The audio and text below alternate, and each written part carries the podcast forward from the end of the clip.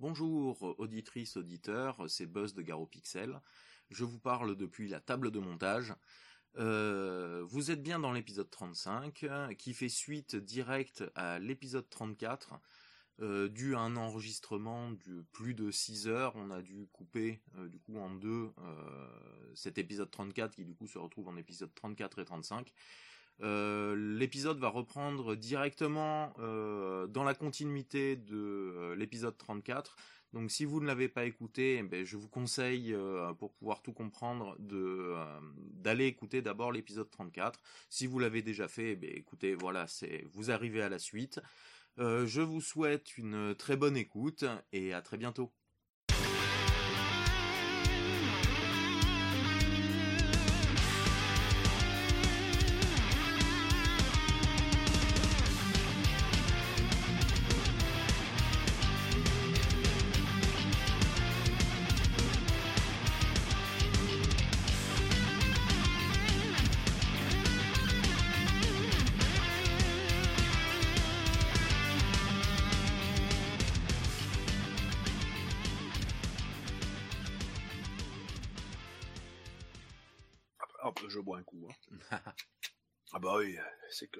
Soif à force de parler. eh ben d'ailleurs justement, le bébé, je te le repasse. Hop, alors, on en était où? Pour la suite de l'arcade. Pour la suite de l'arcade, donc euh, je vous avais parlé du système 32, il me semble, tout à l'heure. Euh, euh, non, justement, on était au système 16. On arrivait au système, on était au système 16, on arrivait au système 32. Voilà, on arrivait au système 32, alors qui, alors, euh, je vous ai pas parlé des autres parce qu'il y a eu un système 24, il y a eu un système, il y a eu un Sega Y board aussi. voilà, donc bon, de tous ces systèmes après a découlé le le système 32. qui alors part de chez de chez Motorola pour le Pros pour aller chez NEC justement, avec un CPU NEC V60 euh, cadencé à 16,10 MHz. Euh, un GPU euh, fait par Sega qui tournait à 50 MHz. qui pouvait, qui pouvait, qui pouvait. Alors attendez, faut que je retrouve dans les notes. Voilà. qui avait, bah, ouais, quand même pas mal de RAM euh, qui étaient redistribuées entre la SRAM, euh, la VRAM, euh, etc. Mais qui avait vraiment pas mal de RAM qui surtout nous faisait des, très gros sprites qui pouvaient monter jusqu'à 500 kg. toujours un Z80 pour le son. Par contre, bon, pourquoi pas? Après, c'était juste le, le pros son, c'était pas le décodeur son, donc euh, ça, c'était, c'était pas bien grave. Euh, il y a eu, euh, il y a eu après du coup une variante de ce système 32 qui s'appelle le système multi 32 qui est qui est un poil plus péchu avec un toujours un processeur NEC mais le V70 celui-là au lieu du V60 qui tournait à 20 MHz euh, toujours un chipset Sega pour le GPU. Et là, on a commencé à avoir pas mal de jeux dessus, donc euh, de jeux de jeux assez sympas, comme euh, le deuxième Golden Axe, Golden Axe The Revenge of the Desader. on a eu un Dragon Ball Z dessus, le Dragon Ball Z VRVS, que celui-là je connais pas du tout par contre. Euh, on a eu le Alien 3, on a eu Burning Rival, on a eu euh, pas mal de bons petits jeux, euh, des jeux de voiture, donc F1 Super Lap, F1 Exhausted, Exhausted Note, un Rad Rally aussi, un jeu Spider-Man. je crois que Outrunners étant une suite d'Outrun aussi, mais ça c'était sur le Multi 32. Enfin, cette euh, ce, système 32 a marché donc de 1990 à peu près fin fin 89 début 90 euh, jusqu'à quasiment 1996 euh, ça a bien ça a bien bien tourné quoi. Ça a fait tourner ça a fait tourner pas mal de jeux.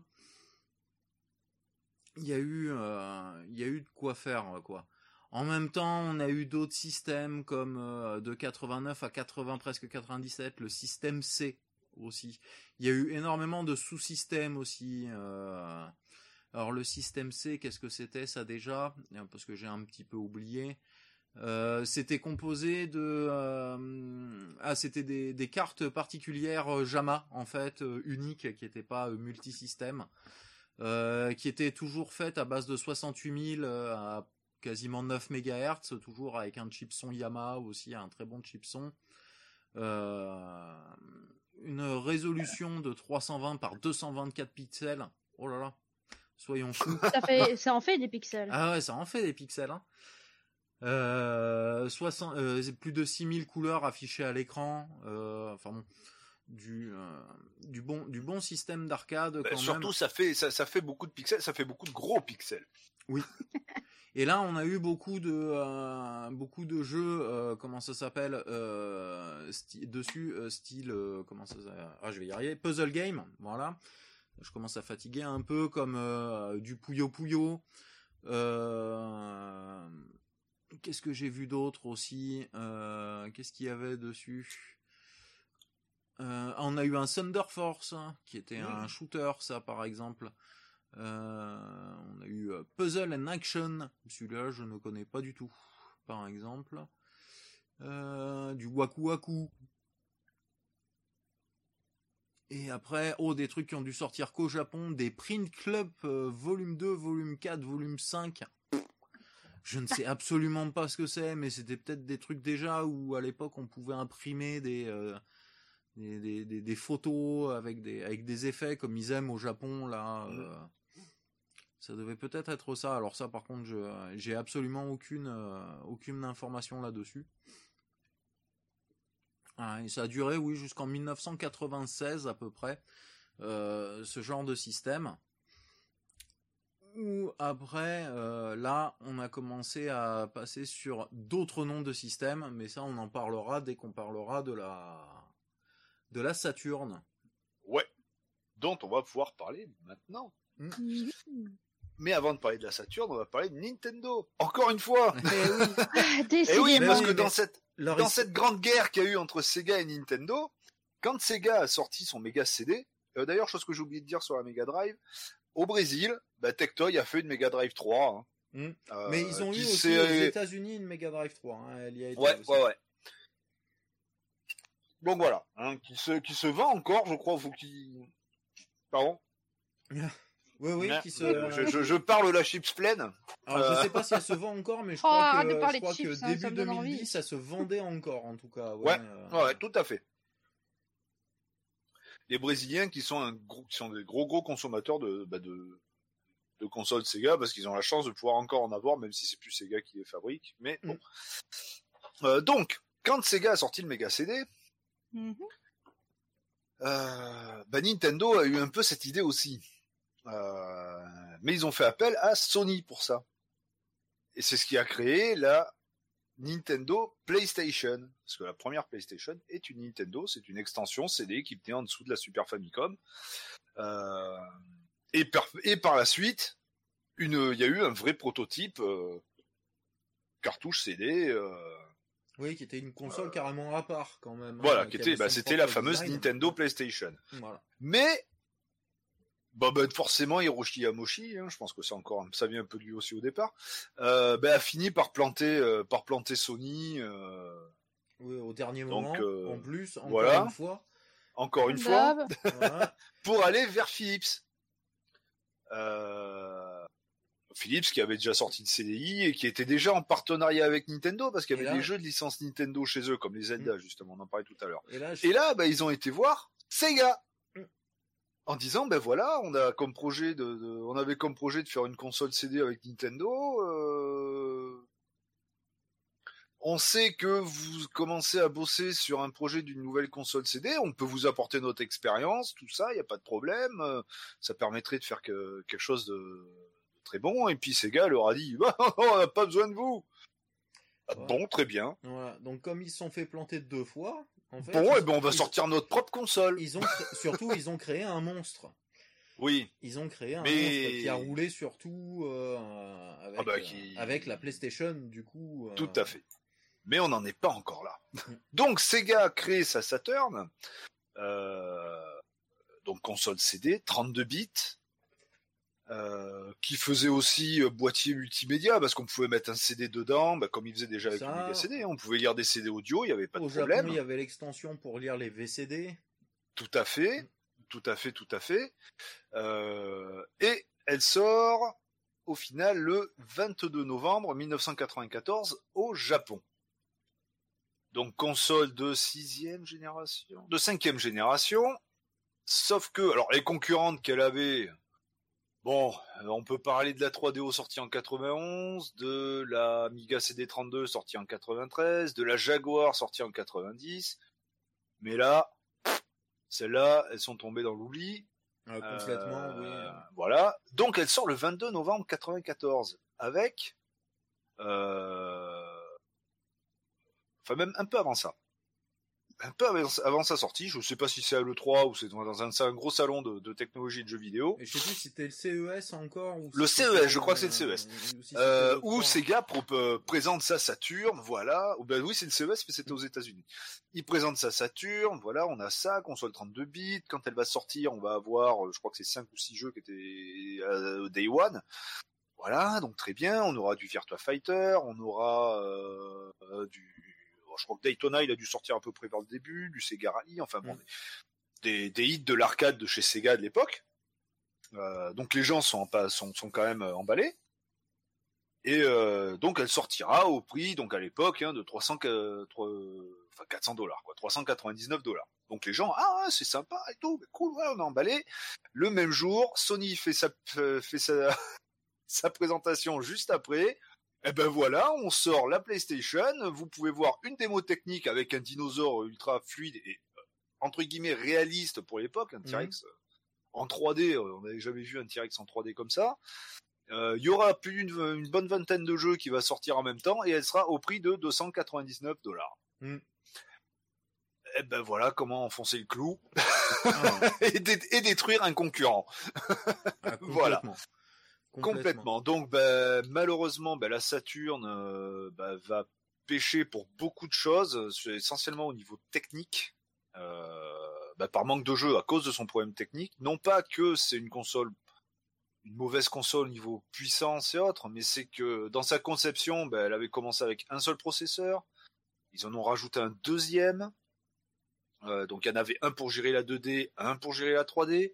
Il y a beaucoup de de développeurs tiers qui n'ont pas eu le, kit de développement mis à jour avec le deuxième processeur, donc ce qui fait que bah, ils arrivaient à faire des très bons jeux 2D. Et d'ailleurs, c'est un monstre en 2D cette ah console. Euh, on sent d'ailleurs la PlayStation en face est pas faite pour euh, faire. Elle est pas faite pour la 2D, clairement. Hein, Mais à euh, l'époque, c'était la 3D qui a tiré le plus, donc ils ont tout poussé sur la 3D hein, chez Sony. Mm.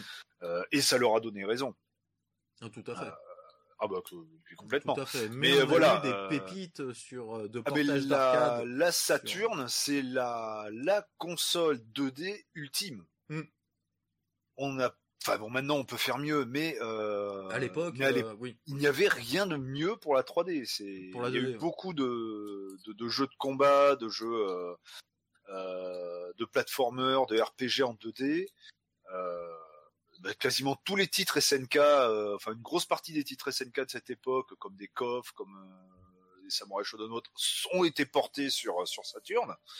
Ah, pareil chez Capcom d'ailleurs. Chez Capcom aussi. mais alors en Europe, elle a fait un flop total. Bon, en même temps, quand tu balances une PlayStation à, à 2000 francs face à une Saturn à 3000, que tu as une vingtaine de jeux que tu peux acheter Day One avec des des Tekken, des Ridge Racer, euh, des Resident Evil. Ça, et puis le, autant la, la, Mega Drive souffrait peu de la comparaison avec l'arcade. Autant j'ai trouvé, moi à l'époque, j'ai un copain qui l'a acheté Day One, la Saturn, mm. avec, euh, avec Sega Rally. Mm. Et il me fait euh, ah bah tiens un mercredi après-midi passe à la maison tu verras comment c'est et tout bon et il habitait pas loin d'une petite salle d'arcade qui avait à, Nîmes là à côté de la de la Fnac tu vois ouais Et avec avec un pote, on passe d'abord parce qu'on était arrivé un peu plus tôt, on passe d'abord à la salle d'arcade. On va se faire un coup de Sega Rally justement. Il y avait deux bornes de joueurs qui étaient reliées, donc on pouvait jouer à quatre mm. en tout en même temps. On se fait une petite partie de de Sega Rally, tout ça. Et on va chez le pote qui habitait à 500 mètres de là. il fait ah regardez j'ai Sega Rally. Je fais ah bah c'est nickel, on va pouvoir comparer, je viens d'y jouer. Oh mon dieu, mais qu'est-ce que c'est que cette horreur? Ah, oui, oui, les... Ah, les, les textures étaient dégueulasses, c'était beaucoup moins fluide. Euh, mais je crois que là où c'était encore plus probant, c'était sur le Daytona. sur Daytona. Daytona alors Daytona, euh, euh, alors j'ai la version Saturn et j'ai la Jap en plus et j'ai la version Dreamcast bon Europe hein. bon à mm. part le 50-60 Hz bon hein, c'est mm. on va dire que voilà les, les circuits c'est les mêmes les voitures c'est les mêmes le principe du jeu c'est les mêmes la version Saturn euh, on a l'impression, quand on joue en 4 tiers, parce que la console était 4 tiers, euh, d'avoir un jeu 16-9 foutu en 4 tiers. Oui, tout à fait, ouais, un espèce d'écrasement bizarre. Ouais, écrasement, euh, écrasement latéral. Mm. à tel point que quand j'ai quand j'ai branché la Saturn, que j'ai que j'ai vu le jeu, bah, j'ai foutu directement la télé en 16-9 et là j'avais la bonne proportion. Mais euh, alors qu'à l'époque des télé 16-9, il y en avait très peu, il n'était pas fait pour le 16-9, il était fait et que du coup, hein. quelques quelques temps plus tard, ils ont ressorti un Daytona euh, plus plus pour la Saturn. Avec euh, un nouveau circuit, des nouvelles voitures, mm. et qui est, qui est clairement plus joli. Et qui est, oui, et retravaillé graphiquement surtout aussi, et qui est clairement plus joli. mais, mais, les, oui, les premiers jeux, en plus la manette était dégueulasse. Alors encore les manettes de Saturne. On avait hérité, quand on a des, designs américains encore une fois euh, de la manette. Qui est pas top, mais qui est pas, qui est pas, qui est pas horrible. Ça mais quand tu euh, prends après un pad japonais entre les mains, mm. tu fais ah oui non mais là ça va bien quoi. Euh, la position des boutons va bien, la manette est pas trop ni trop grande ni trop petite, tout ça. L'autre, c'est un peu comme le, l'essai que Microsoft avait fait avec leur première Xbox, avec leur pad un peu trop énorme, là, un peu trop ben, il est parfait. Il est parfait. Oui, pour les grandes, grandes mains, il est parfait. Mais, voilà. Euh, de toute manière, le jeu vidéo devait être réservé qu'au hardcore. aussi, hein. Voilà. Oh, il est pas, il est pour eux, bon. Mais le, le, le, le, jeu vidéo devrait être réservé qu'aux hardcore gamers qui ont des grandes mains.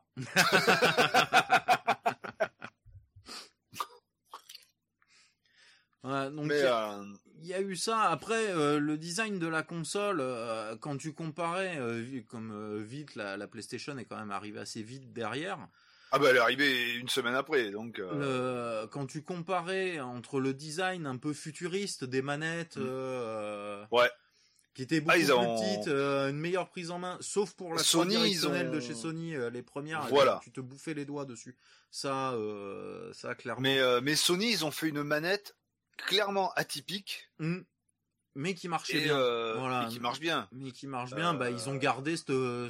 ah bah c'est toujours la base de cette euh, forme-là, voilà. Voilà, bah, qui, va changer, euh, qui va changer avec la Play 5, mais qui va changer avec la, la, la DualSense, tout simplement parce que bah, y a plus de, de, de, de, composants électroniques à l'intérieur et de choses pour les vibrations et tout, donc forcément ça prend un peu plus de place. Je trouve ça rond. Mais je pense qu'en en termes de, de mesure de, taille, ça va être pareil. Elle serait peut-être juste un petit peu plus ergonomique, mais. Mm. Euh... Ouais, mais, euh, ça fait, voilà, jusqu'à la Play 3 déjà euh, de loin, euh, si on faisait pas attention, on pouvait pas faire la différence. Ouais. Ah bah de toute manière, manette de Play 1 et de Play 2, c'est les mêmes mais en couleur. Voilà. La Play 3, ils ont changé les petites gâchettes qui sont quand même mieux sur la Play 3. Ouais, ils ont changé les gâchettes, ils l'ont fait sans fil et ils ont rajouté le bouton PS au milieu. Voilà. Voilà, tout à fait, pour allumer ou éteindre la console. Voilà, ou accéder. Euh, la Play 4, c'est quasiment la même, un petit peu plus. Elle est un peu plus euh, large avec euh, ce. Un petit peu plus. En prise en main, je suis plus à l'aise sur celle de Play 4 que. Bah parce que, du coup, avec tes grandes mains, t'es. ouais. c'est peut-être mieux, ouais. Ils ont un, peu, amélioré les boutons LR analogiques derrière. Mm. Je trouve pas que ce soit encore formidable, formidable, mais au niveau prise en main. Après, au niveau réactivité, j'ai rien à y dire. C'est Ah ouais, non, elle réagit. C'est au niveau prise en main, moi, j'ai tendance à avoir. c'est pas assez recourbé derrière comme une manette de Xbox par exemple, qui te coince bien le doigt. Voilà. Mm. C'est, j'en ai déjà parlé euh, dans un dans d'autres podcasts avant, mais je me mais, un peu. Mais bah, pour revenir sur euh, sur cette Saturn, autre anecdote aussi, il y a euh, Silicon Graphics qui mm. était venu les voir, qui faisait des puces, euh, enfin qui faisait des ordinateurs. Bah, c'est Silicon, c'est les ordinateurs de chez Silicon Graphics qui avaient fait les, les effets spéciaux de Terminator 2, par exemple. Ouais, de Jurassic qui était venu voir euh, de Jurassic Park, qui était venu voir Sega pour leur proposer leur aide par rapport à, à, la construction. Donc quand ils avaient commencé la, construction de la Saturn. Et puis pareil, bah, Sega leur a dit non non, non c'est bon, nous on a ce qu'il faut on n'a pas besoin de vous. Bon, ils ont quand même été voir Sony, mais bon, Sony, pareil, ils avaient déjà, ils avaient, la France était presque finie, ce qui fait que les puces iconographiques se sont retrouvées dans la 64. Hmm. Euh, ce ah. qui fait que même la, enfin, c'est, techniquement pas. Bon, après la 64 est sortie. Euh... Oh bah juste euh... tac tac tac tac. Ouais, sorti euh... est sorti deux ans après. Deux ans après la la PlayStation et la Saturn. Oui, ils étaient bien à la bourre là, euh, Nintendo. Euh. Ouais, mais ils ont sorti une machine qui, qui avait quand même la patate. Bah, c'est-à-dire que sur le coup, eh. quand t'arrivais, tu voyais les jeux 3D chez les autres, euh, mm. c'était pas encore ça. T'as Mario 64 qui arrive. bon, toi, je sais que tu l'aimes pas, mais mais, bah, bah le métalleux non plus. Pour un, jeu en 3D, pour un jeu en 3D à l'époque, hein, c'était le top du top. Euh, ouais, au niveau alors au niveau graphisme pas forcément, mais au niveau euh, gestion de la 3D et de la caméra, mm. il a clairement écrasé tout le monde. Oui. Voilà. Hein, euh, Là-dessus, il n'y avait pas euh, pas trop de bugs de caméra, pas trop de bugs d'angle, machin. Ça allait. Et puis, il y avait surtout la caméra était était active, c'est-à-dire que tu pouvais, enfin, tu pouvais aussi la rediriger toi-même avec les quatre boutons mm. jaunes de la manette pour ah, ajuster un peu à certains endroits c'était c'était encore les prémices. Il y avait pas c'était mm. pas parfait parfait mais euh, mais déjà il y avait quelque chose. On pouvait on avait un contrôle sur cette caméra qui qui nous faisait souvent péter les plombs sur Play ou sur euh, ah bah ou, sur, Saturn, ou même sur PC hein, sur des jeux PC à l'époque en 3D euh, c'était bah, le jeu qui a révolutionné la 3 la vraie 3D hein, sur sur PC. Hein. Je veux pas parler de Doom ou de Duke Nukem 3D qui eux c'était de la, c'était pas de la véritable oui, 3D. c'est des machins mappés. Euh, c'était de la 3D mappée, hein, mais euh, mais bon, euh, c'est Quake 1. Hmm. Quake 1, ah il avait une gestion de la 3D qui était parfaite. alors même si les graphismes étaient un peu un peu grossiers, mais le, après c'est des softwares. Hein, bon, à cette époque-là, et même encore à l'heure actuelle, en termes de, de gestion de moteur graphique, ils étaient et de gameplay, ils étaient très très bons. Mais bon, après, pour en revenir à la Saturn, donc voilà, c'est une console qui a pas marché euh, en Europe, clairement pas. Aux États-Unis, euh, je crois que, ouais, aux États-Unis, c'est un peu mieux que chez nous, mais sans plus. Mhm. Au Japon, elle s'est Bon, elle s'est, fait défoncer par la PlayStation, mais elle s'est quand même. mais elle a bien marché au niveau elle a quand même marché de toute manière au bout d'un moment. Des, des mecs très, très, très, très, à fond sur l'arcade. Voilà. pas que. Bah, c'est pas, c'est pas tant l'arcade qui l'a fait tourner en plus cette console. Mais autant bah, Sega a arrêté le marché en a très vite coupé les ponts, euh, les trucs en Europe et aux États-Unis, ce qui fait qu'on avait très peu de jeux qui sortaient. Mais au, Japon, ça a été sur cette génération-là la machine à RPG. Hmm. Et beaucoup de RPG 2D d'ailleurs. Euh, qui fait que des jeux qu'on n'a jamais vus et dont on n'a jamais entendu parler en Europe hein, et en Occident. Hein. C'est euh, ça s'est énormément vendu, pas mal de jeux d'arcade 2D aussi, comme tu disais. Euh, c'est ça qui l'a fait sortir euh, sortir la tête de l'eau. Et sur et grâce à cette console, on a vu l'apparition en 97 d'un personnage très atypique de de Sega. Alors beaucoup d'occidentaux le connaissent pas, mais au Japon ça a été quand même quelque chose une mascotte. Qui n'est pas Sonic, parce que sur cette console, il n'y a pas eu de jeu Sonic. Hein, il y a eu des compilations de, où ça reprenait les Sonic de la Mega Drive, ah, mais il y a peu de jeux Sonic. une espèce de Sonic où tu cours là, mais qui est dégueulasse. Euh, même pas, même pas. C'était pas, pas, sur celui-là C'était pas sur celle-là Enfin, il y a eu, enfin, c'était pas un jeu, enfin, c'est pas un vrai. Non, c'était pas un Sonic jeu de plateforme. Parce que normalement, il devait y avoir Sonic Extreme qui devait, euh, qui devait sortir. Et, euh, et puis il y a eu des problèmes de développement, du retard, du machin, ce qui fait qu'il n'a jamais vu le jour. Mais en 97 est apparu un personnage que j'adore, Segata Sanshiro. Alors Segata Sanshiro, c'est un, un judoka euh, qui faisait des, enfin, qui était en personnage de publicité, un cas réel, hein, enfin un acteur, euh, qui euh, qui faisait les pubs de la Saturn bah, de 97 à 98 à l'arrêt de la console. Euh, des pubs mais complètement euh, hallucinantes quoi. Hein, ah bah des pubs bien japonaises. Voilà. Ah oui, des, des vrais. Des bah, si t'en as jamais vu, regarde-en quelques-unes à l'occasion, tu vas être mort de rire. C'est il fait une il y, a une pub où il est dans une boîte de nuit où t'as les gens qui dansent, qui sont contents, et trucs comme ça, et puis il le voit y arriver dans la boîte de nuit, il oh, c'est Gata Sancho Et il défonce tous les jeunes qu'il y a dans la boîte. en leur mettant, et ensuite en mettant, alors montrant la, console avec la manette accrochée dessus, une console blanche, c'était pour la Saturn blanche qu'il était, qu'il était là. Vous êtes Sega Saturn. c'est ou, pour le, la pub pour le Bomberman, il est en train de, se, de faire un combat de judo avec un autre gars euh, dans, dans une espèce de, de carrière. Il lui fait une prise, il envoie en l'air, le mec il tombe par terre, il explose. Des pubs complètement, euh, complètement délirantes. Alors l'acteur qui joue, euh, alors déjà d'où vient Segata Sanshiro? Euh, C'est ça part d'un d'un film d'un grand réalisateur japonais qui est décédé maintenant, hein, qui est Akira Kurosawa, qui avait sorti un film. Euh... Alors en France, ça a été euh... ça a été traduit par euh, La légende du grand judo, mais le titre original, oh, c'est de merde. Ouais, bah, bah oui, tu sais, hein, on était dans les années. La légende du grand judo, c'est vieux, je crois, c'est années 60, je crois. Euh, non, 1900, euh, date de sortie 1943. Donc bon, euh, on va dire que les, les traductions de titres, hein, c'était euh, c'était pas ça. Euh, mais le personnage principal et le titre du, du film, c'est Sugata Sanshiro. Donc les publicitaires de Sega ont pas mis longtemps à faire un magnifique jeu de mots. Hein. On change une lettre, on crée un personnage. et le donc Segata Sanshiro, lui, est interprété par Hiroshi Fujioka, qui était ni plus ni moins que, enfin qui est tout, qui est, toujours vivant, hein, euh, l'interprète euh, du premier Kamen Rider. Euh, alors Kamen Rider, c'est alors c'est pas un, Sentai, hein, c'est pas une équipe de plusieurs personnages, c'est un héros de, de, série télé du style XOR ou, ou en Sentai Bioman, quoi. Hein, voilà. et ça pareil dans les années dans les années 60, je crois, ou début 70, un truc comme ça. Donc ils ont pris quelqu'un, euh, quelqu'un qui était déjà euh, connu au Japon pour ça. Et la, la dernière pub de de, de Segata. Euh,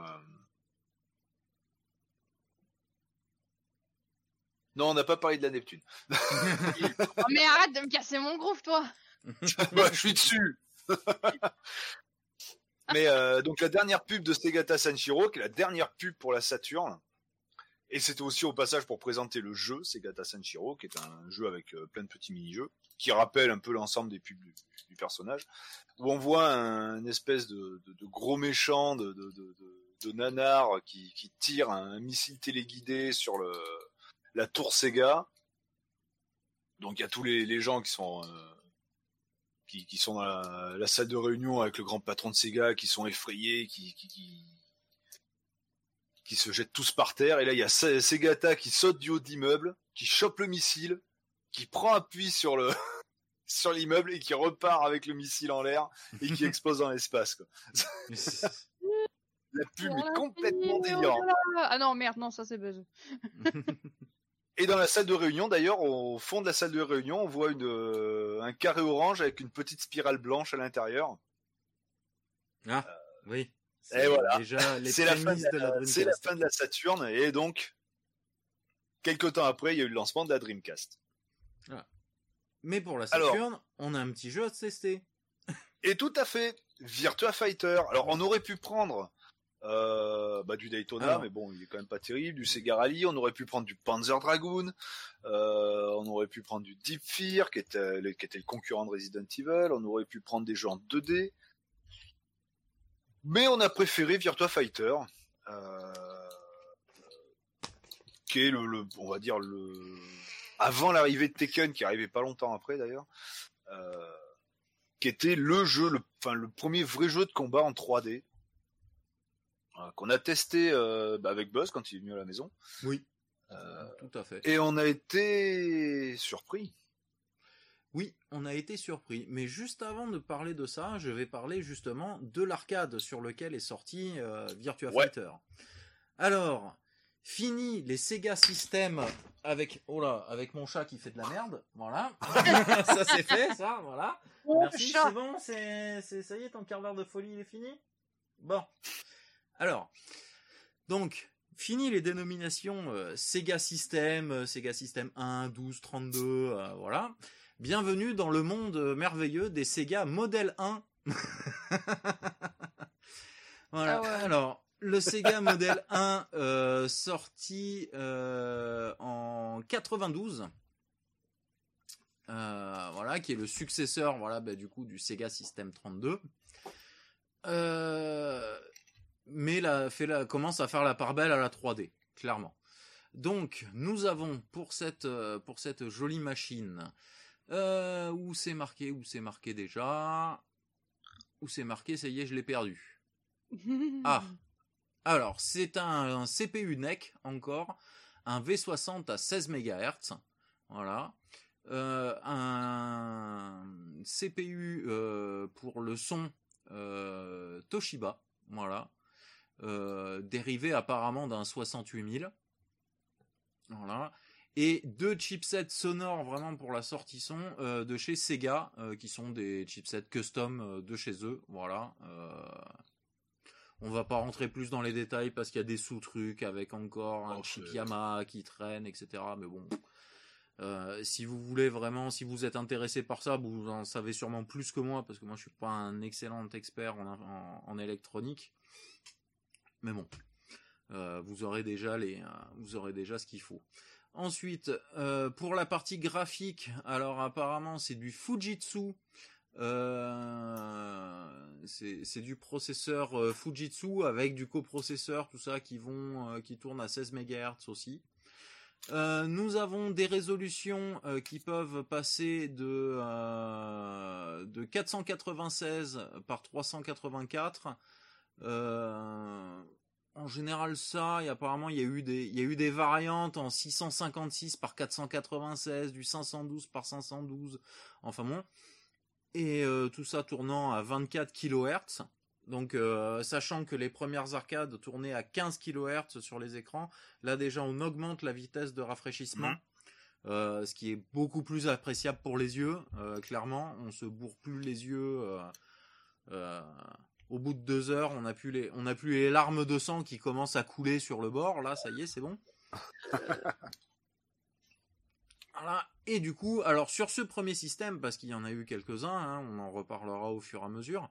Euh, nous avons eu alors Virtua Racing, justement, dont on parlait tout à l'heure, Virtua Formula, un Star Wars Arcade en 1994, un Wing War que je ne connais absolument pas, un Denusenki Net Merc. Voilà, à ses souhaits. Voilà, Achum. Ben, exactement celui-là d'ailleurs. Voilà, et surtout le jeu dont on va parler maintenant, Virtua Fighter.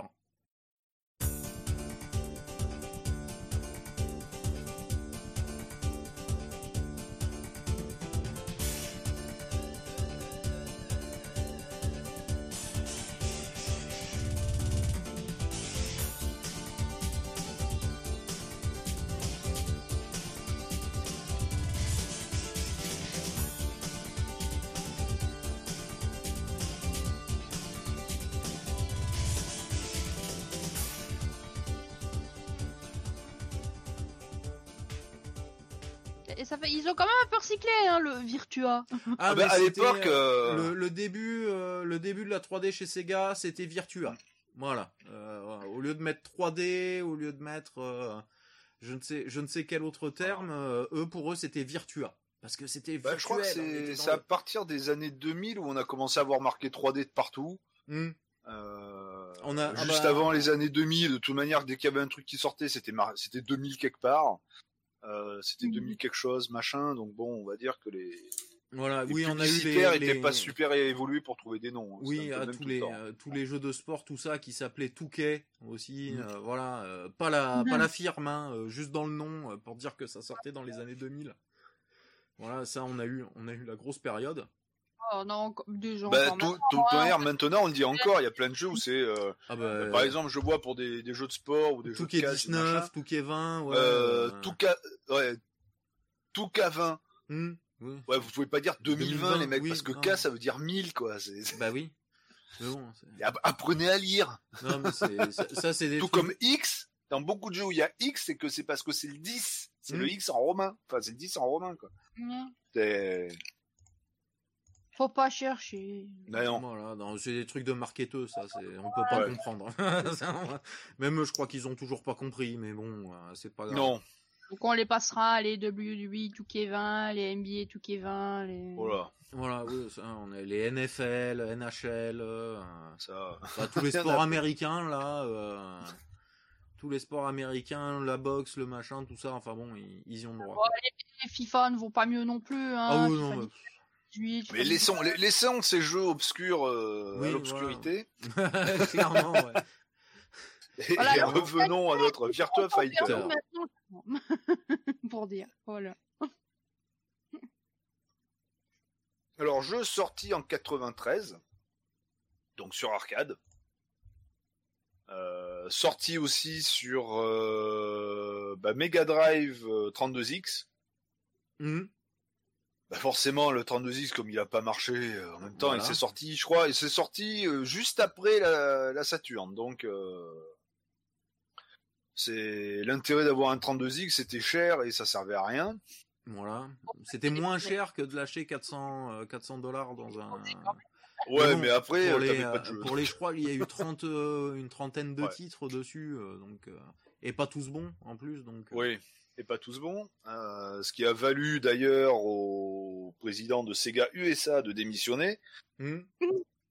Parce qu'ils disaient, mais non, la Mega Drive, elle se vend encore très bien aux États-Unis. Et les Japonais, ils ont fait, non, non, vous mettez la Saturn, de toute manière, il n'y aura pas le choix, il y aura que ça. Euh, mm. Vous voulez pas de mon avis bah, Très bien, je me casse. Ah, c'est cash, voilà. Euh, et la Saturn qui a valu au président, donc à euh, Ayao Nakayama, après l'échec de la Saturn, de dire, bon, ben, je me suis planté, les gars, je me casse, je démissionne. Mais voilà, ce Virtua Fighter. Euh, il y en a un qui se fait virer. ah bah oui, bah, euh, enfin c'est pas viré, c'est ils ont des, il a démissionné. Ah oui, c'est. c'est surtout. C'est le côté. Non, surtout, surtout au Japon où là c'était, euh, j'ai planté la société, c'est de ma faute, faut que je m'en aille. C'est de ma faute, euh, voilà, j'ai plus rien à faire là, quoi. Alors qu'en Occident, hein, euh, tant que tant qu'on t'a pas euh, tant qu'on t'a pas viré, tu restes. Hein. Voilà, hein. ça aurait été 200 ans avant, il se serait fait c'est beaucoup le titre. Ah hein. clairement, clairement, hein. et puis devant tout le monde. Hein. Mm. Ah dans la cour. Mais bon. C'était les années 90. Mm. donc voilà, ben, ce Virtua Fighter, donc comme je disais tout à l'heure, bon moi j'avais j'avais un petit peu joué quand quand j'ai lancé le, le, le, projet du de ce podcast, de, ce podcast spécial. Euh, quand Buzz est venu chez moi, euh, bah, il y a deux semaines. Oui, par là, euh, ouais, c'est ça. Oui. Eh ben on y a joué tous les deux, on a fait une partie, on a testé tous mm. les personnages. Voilà, on s'est foutu sur la gueule, voilà, avec, bah, avec tous les personnages, on a essayé tous les personnages chacun. Voilà. et puis après on s'est foutu sur la gueule sur le site arcade Capcom, mais bon c'est autre chose. mais voilà. eh ben Déjà, moi, quand j'ai lancé le jeu en solo, ben, j'ai été vachement surpris parce que je m'attendais pas à ça. Euh, j'avais rapide, j'avais rapidement lancé le jeu comme j'avais eu la console. Euh. clairement aussi. Hein. Mais euh, je m'étais dit oh putain c'est moche, ça rame machin, et hop je change. Mais je m'étais même pas attardé dessus. J'avais juste mis le truc pour voir si la console fonctionnait parce qu'il était fourni avec. Enfin avec la console que j'ai eu d'occasion. Donc euh, le propriétaire m'avait filé quelques jeux, donc j'avais lancé celui-là pour tester la, la console. Et ben là, eh ben euh, Buzz aussi a été quand même super surpris. Oui. Euh, oui parce que je me souviens y avoir joué sur arcade à l'époque quand euh, on mm. l'a eu en France. Donc on a dû l'avoir avec du retard en France, surtout nous à Nîmes là. oui. Voilà, on n'était pas les les rois de la de la haute technologie quoi. Donc j'ai dû y jouer vers 94 95 une semaine avant tu jouais à Periscope. Voilà ouais ouais c'était un peu ça quoi. Euh, une semaine avant on jouait à Periscope et, et là boum d'un coup là premier jeu 3D machin. Donc bah forcément hein, tu vas essayer. Au moins, on va essayer. Et ah, ça changeait, ça changeait, c'est clair. Ah ben, par rapport aux jeux 2D qu'il y avait à l'époque, où on était, je vais pas dire au, au summum du jeu 2D, parce qu'il y en a eu des jeux 2D en baston qui étaient clairement meilleurs qui sont sortis après. Oui, mais mais, euh, euh, déjà on était on était sur de la bonne qualité de jeu. Euh, ouais. ah oui oui, déjà il y avait du très bon. Hein. Le, passage à la 3D m'a fait bizarre. En fait, ouais. ah bah, j'ai trouvé ça sur le hein. coup moins détaillé, bah, forcément, mm. hein. et beaucoup plus limité à la base. Bah, en étant sur arcade, en plus, t'as pas forcément tous les coups de tous les persos. T'as pas le mm. livret pour t'expliquer comment ça marche, etc. Euh, les petites subtilités. Donc euh, j'ai pas, euh, j'ai eu du mal à accrocher quoi. c'est bien plus tard avec quand j'ai eu la PlayStation que j'ai eu Tekken que là j'ai mm. commencé un petit peu à me mettre au jeu de baston 3D, mais ça a jamais été trop mon truc au final. Tekken qui est arrivé pratiquement en même temps d'ailleurs. Oui. C'est parce que ça faisait partie des premiers jeux sur la sur la PlayStation. Mais tout comme Virtua Fighter est euh, arrivé plus euh, accessible, qui était aussi hard to master, hein, clairement. Euh, ah oui, tout à fait, mais mais beaucoup plus accessible que que Virtua Fighter. Tout à fait. Et puis graphiquement, qui pétait sa race. Oui. Et pour l'époque, on va dire. Hein. Qui avait des effets super sympas, comme par exemple quand tu étais dans le stade, tu voyais l'écran du stade où tu revoyais ton combat en temps réel derrière. Ouais, voilà, tout à fait. T'avais ça, t'avais bah, les coups spéciaux, parce que bon, dans Virtua Fighter, il y a, alors c'est, j'aurais pas dire des coups spéciaux, c'est des techniques, hmm. parce que c'est plus un, jeu de combat, pas réaliste, mais presque, dans, dans, dans, les coups, dans les chops et trucs comme ça. Alors que Tekken, il y avait quand même, alors pas des pouvoirs comme dans Street Fighter avec des Hadoken ou, euh, ou des trucs comme ça, des boules de feu, mais, mais t'avais un petit effet de lumière sur certaines, sur certaines attaques. Hmm. Ah bah dès que t'as frappé quelqu'un, ça faisait un petit truc autour de tes mains. Euh, dès que tu mettais un coup, pareil, ça te faisait un espèce de petit halo éclairé autour de tes mains. Tout à fait. Voilà. Et, euh, et les textures n'avaient rien Mais il y avait plus du coup euh, d'impact sur les visuels, en tout cas plus d'impact visuel sur les coups. Et les, les, euh. textures des personnages, euh, on voyait, il y avait quand même beaucoup plus de textures, quoi. C'était euh, oui, c'était c'était un Alors que ce, ce Virtua Fighter, bah c'était voilà quoi, c'est. Voilà, mais ouais, c'est le premier. C'est le, il est considéré comme le premier jeu de combat en, en, polygone, en full polygone, quoi. Donc même Fighting Vipers ou ou Toshinden qui sont arrivés plus tard sur la mmh. sur la, sur la Saturn. Wow. J'ai cassé un peu. C'est rien. Ah, bah, c'est pas grave. Euh, mais même eux étaient quand même moins beaux que, que, que, Tekken qui était arrivé avant eux, quoi. Oui. Euh, mais voilà, pour en revenir à ce, à ce Virtua Fighter, bah... alors déjà, les personnages, c'est une manie bien. Oui, c'est tout, c'est tout fluide. Au final, c'est assez fluide. Les mouvements sont fluides, il n'y a pas de saccade dans les mouvements. Bon, alors après, nous, on y a joué en 50 Hz. Hein. On n'y a pas joué en 60. En 60, ça va être un peu plus rapide. Mais en 50, ça reste fluide. Mais en 50, oui, on n'a pas bah, c'est qu'en 50, on n'a pas l'impression de jouer en 50. Ouais. Comme euh, quand on a l'habitude là de, de voir la différence 50-60, on n'est ah, ben, pas choqué sur la vitesse de, d'exécution des mouvements, etc. On n'a pas l'impression d'être à la raboule, euh, d'être à la raboule complet. Non, c'est bien fluide, ça. Les, les mouvements sont très bien décomposés des personnages, mm. ça fait assez réaliste. Oui, et pourtant ils n'avaient pas euh. encore, parce que c'est à partir du 2 où ils ont eu le, les premières motion capture du coup de, de, pour les mouvements euh, des, des, personnages. Tout à fait, mais quand ils ont conçu le jeu, ils ont les les, les personnages, ils ont vraiment bien tenu compte des des mouvements qui sont vraiment très bien faits. Les, les techniques sont pas hyper dures à sortir. Non, mais il faut bien se euh. souvenir des mouvements en fait qui sont liés aux directions qu'on applique au mm. moment où on met le coup. Euh, c'est ça qui est un petit peu un petit peu déroutant au début, je trouve. Mmh. Euh, mais qui après après quelques quelques parties quelques combats on s'y fait vite. on commence à s'y faire vite. Bon, euh, après ceux qui, qui l'ont rincé dans tous les sens doivent être morts de rire ah là bah, oui mais c'est c'est quand même ça, se prend quand même assez vite en main. Il y a mmh.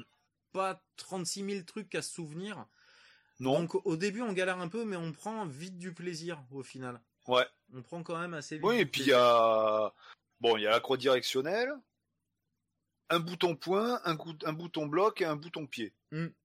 Il y a besoin que de trois boutons. Les, les cinq autres boutons de la manette, on s'en sert pas, hein, c'est-à-dire les trois boutons du dessus et les deux, les deux gâchettes. Euh, la, pour la plupart des, enfin pour tous les personnages, on va dire que les combinaisons les, les, manipulations à faire sur la manette sont les mêmes. Mhm. Donc déjà ça c'est bien. Il n'y a pas besoin de connaître 50 000. Euh, c'est que juste après ils ont des timings différents. Les timings sont différents. Alors certains ça va être un quart de cercle avant-point ou peut-être d'autres un quart de cercle avant-pied. Mais euh, ça fera des techniques euh, différentes visuellement à l'écran. Mais les voilà, si on sait manier un personnage, on sait tous les manier. Après, c'est juste les timings, comme tu dis, qui vont être différents. Mmh. Euh, comme par exemple, euh, je sais plus avec quel personnage où je faisais un peu le coup de la corde à linge, comme au catch. Alors qu'avec un autre personnage, toi, tu me chopais, tu me faisais une chope, tu me. Oui, euh, c'est avec une des meufs, ça, je crois. Ouais, ouais, ouais. Avec la blonde là, qui, mmh. avait, qui avait malheureusement une sale tête hein, quand même. Hein. Oui. ça, par contre, c'est certains personnages ont des ont des visages ah, très polygonaux. Très très polygonaux, voilà. Mais bon, ah, c'est le premier aussi. Hein, mais c'est le premier, voilà. Mais après, on a... Il y, a eu des jeux euh, moins beaux, moins fluides euh, que ça. Oui. Euh, ah oui, oui, qui clairement. Sont sortis bien après. Hein. Clairement. Clairement. Hein. Mais alors, un des personnages qui est complètement pété, c'est le ninja. Ah oui, bah il va 20% plus vite que tout le monde déjà. Voilà. Il saute plus haut, il va plus vite. c'est un truc, c'est c'est hallucinant. On a mm. l'impression de jouer en 50 Hz et lui il est en 60. voilà, là, là on a l'impression d'avoir ce, ce, cette différence. Alors j'ose pas imaginer le ninja en 60 Hz. ah bah c'est un vrai ninja, ça saute partout, t'as pas le temps de le voir. Ouais, Mais pareil, quand il saute ou autre, c'est pareil, c'est pas saccadé, c'est fluide. Euh, ça enfin tout, tout est cohérent dans le jeu. C'est ça que mm. j'ai, j'ai bien aimé. Voilà, ce qu'on pourrait lui euh, reprocher a posteriori maintenant, c'est son, euh, comment s'appelle, bah son, ses décors un peu vidouilles quand même ah bah comparé, comparé aux autres qui sont arrivés. Là, c'est, c'est, c'est clair que les, les, décors, il y a le, le, grosso modo le ring duquel on peut éjecter le, le mm. concurrent. Oui, tout à ça, c'est rigolo. On s'est fait euh, Ou on peut aussi s'éjecter tout seul. Oui, on l'a fait aussi, hein, clairement. On l'a fait aussi. Et voir, on s'est éjecté tous les deux. Mmh. je crois que c'est moi qui te fais une prise pour te faire tomber de l'autre côté, je tombe avec toi ou un truc comme ça. Oui. C'est un truc qui est très sympa parce que dans le combat, il y a ça aussi à gérer. Hein. C'est pas euh, comme dans les Tekken, comme dans Tekken où justement il n'y avait pas de limite. Euh, ou euh, dans Street Fighter où pareil il y a les coins et puis tu chopes le mec dans le coin ou pareil dans les coffres, tu le marabes jusqu'à la fin et c'est terminé. Là non, si tu vas trop loin, tu tombes. Hmm. Comme dans les Soul Calibur d'ailleurs. Ouais, ce qui te, oui, ce qui t'oblige à avancer. À... Ouais. À pas rester collé. Euh... Ça c'est c'est quelque chose qui est, qui est, très sympa. Si on fait un double double tap sur le bouton avant, ben on peut aller un peu plus vite. Quelque chose qui n'était pas encore un standard dans, dans les jeux de combat, mais euh, qui il y avait deux trois jeux qui le faisaient qui le faisaient déjà. Mais non bonne euh... ça a été ça, a été une bonne redécouverte sur ce jeu oui j'étais agréablement surpris parce que je, je pensais qu'il avait beaucoup plus mal vieilli que ça ah oui, au final, oui, graphiquement, clair a vieilli, hein, mais euh... graphiquement, c'est clair, c'est vieux. Alors, si vous voulez y rejouer, euh... mais au niveau du gameplay, du coup, c'est pas dégueu. Au niveau du gameplay, pas dégueu du tout. C'est quand même technique. Il y a hmm. de la technique ah à faire, hein. Clairement même si toutes les prises sont les mêmes pour tous les personnages, mais avec tel ou tel personnage, euh, savoir quand les placer. Euh, ou par exemple des fois faut faut se baisser, faire un petit coup, faire un coup de pied ou un double coup de pied, ou des fois il y a deux coups de poing, un coup de pied. C'est euh, c'est des techniques comme ça. Euh, ça m'a rappelé pas mal de jeux sur sur SNK d'ailleurs ce genre de, de technique. et moi j'ai été très très très très très surpris. Et As, t'as eu le temps de l'essayer? Il a marché l'émulateur euh, chez toi ou Non, j'ai pas réussi à le faire aller. Mais les, émulateurs Saturn, euh, j'ai toujours eu du mal avec, ça tourne jamais bien. C'est compliqué. Bah, c'est eux, ils ont déjà eu du mal à développer dessus. Ils ont eu du mal à faire des jeux dessus, alors. voilà, faire un émulateur bah, qui tient bah, la route. Ouais, non, ça a été la galère. Par contre, l'émulateur Dreamcast pour plus tard a très bien marché. Moi, du coup, j'ai refait un peu de, de Sega Basketing aussi en, en émulateur. Euh, j'ai fini par en trouver un qui marchait bien et. Euh, ouais, on s'est engrainé. Hein. Et, euh, et, on a retaquiné le goujon. Mais. Ah. Mais ça, justement. On va bientôt en parler, oui. On va bientôt en parler. Tu vas pouvoir parler d'autres systèmes d'arcade. Voilà, parce que du coup, donc, on en était au système modèle 1. Voilà. le système modèle 1, comme je vous ai décrit tout à l'heure. Donc, qui va être succédé par, bizarrement, le système modèle 2. Hein Arrête. Non, sans déconner. voilà, hein, exactement. Alors, faut que je retrouve la bonne page. C'est pas celle-là. Et ensuite, peut-être le modèle 3. Oh, c'est possible. C'est fort possible. Voilà. Le système modèle 2, bah, qui verra l'arrivée du coup bah, de, euh, de Virtua Fighter 2 ouais. dessus, de Virtua Cop.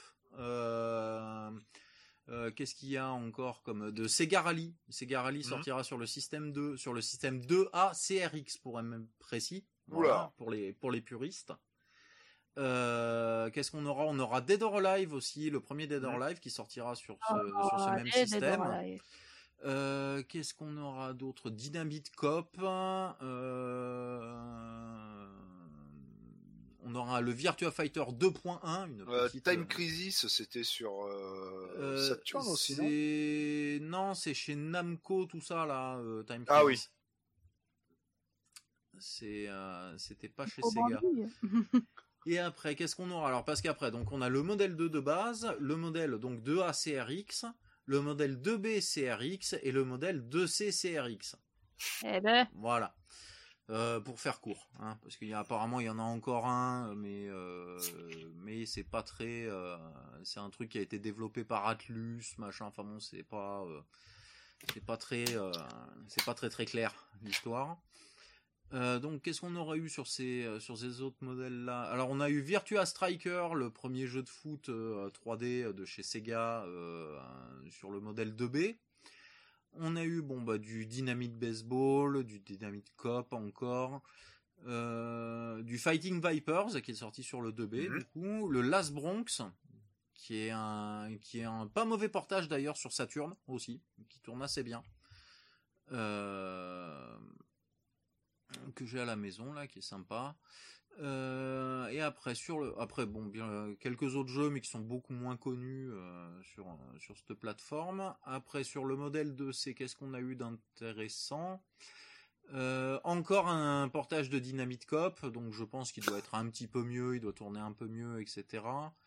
Euh, et surtout, sur le modèle 2C, on a eu le jeu que tout le monde connaît, que tout le monde a vu en salle d'arcade, euh, etc.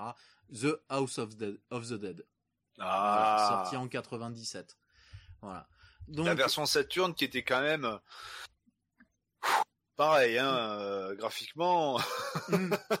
il est ouais, hardcore. Mais hein, au final, j'ai regardé une vidéo comparative entre le l'arcade et le euh, et la version Saturn, mm. et la version Saturn n'a pas tant à rougir que ça. De euh, ah oui, par rapport à la version arcade, oui, mais graphiquement, il y a, que le, quand même le, portage de le portage de Sega Rally ou de comment on disait tout à l'heure de Daytona sont beaucoup moins bons que le portage de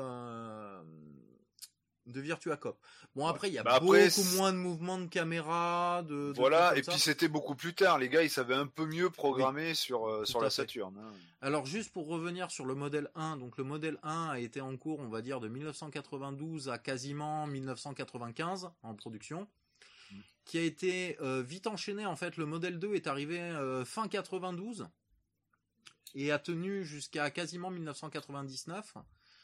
Euh, et le modèle 3, euh, dont je vais vous parler maintenant, euh, lui est apparu en 1997 et a tenu quasiment jusqu'à jusqu'au début des années 2000, quasiment quasiment jusqu'en l'an 2000. Alors, le modèle 3, c'était quoi? C'était quoi cet engin? Alors, aussi, il y a eu Ouais, il y a eu une paire de variantes dans le modèle 3. Mais bon. Euh, le modèle 3. Le modèle 3, le modèle 3, blou blou blou. Oh là là. Alors, le modèle 3 change, euh, change euh, d'architecture pour partir ce coup-ci vers IBM PowerPC en, en processeur à 66 MHz. Voilà avec euh, des bus 64 bits euh, compatibles 32 64 bits au niveau des opérations. Euh, qu'est-ce que nous avons après? Où est le où est la, description de la carte graphique? Voilà. Le chip vidéo, c'est deux chips de chez Sega qui tournent chacun à 50 MHz. et pour le son, ils utilisent toujours le 68000 de chez Motorola, voilà, qui tourne à 12 MHz. Donc on commence à avoir des machines bien bien puissantes là. Oui. Voilà. Et on a eu, alors on a eu le modèle donc 1.0, le modèle 1.5 voilà, qui, euh, qui voit son CPU passer de 66 MHz à 100 MHz.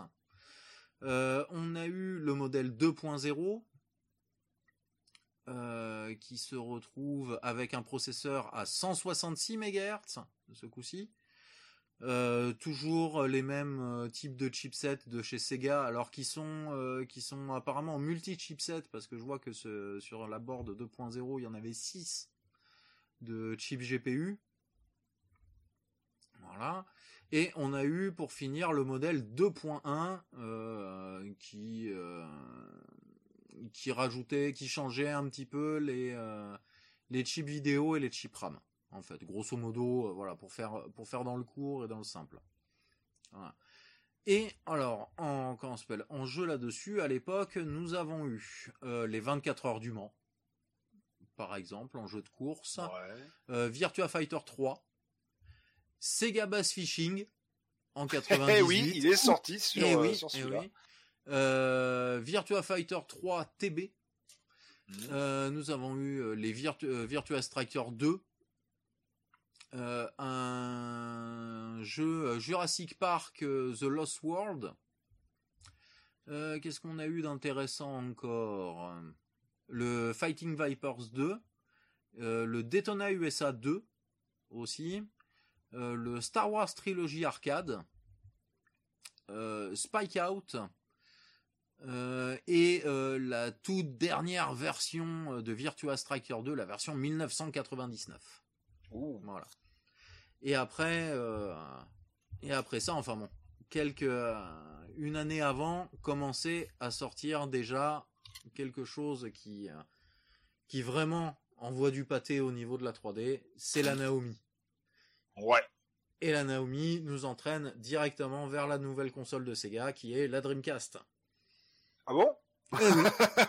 eh oui. Bizarrement. Hop. Ah bon? Bizarrement. Euh, donc, la Dreamcast. Euh, projet, bah, forcément, après l'échec de la Saturn, euh, le président euh, Hayao Nakayama bah, démissionne. Il est remplacé par euh, Shioshiro Irimajiri.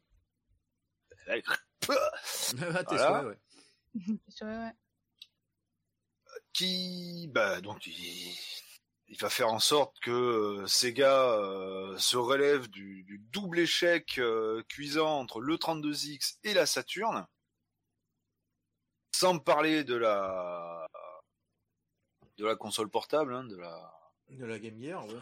De la Game Gear.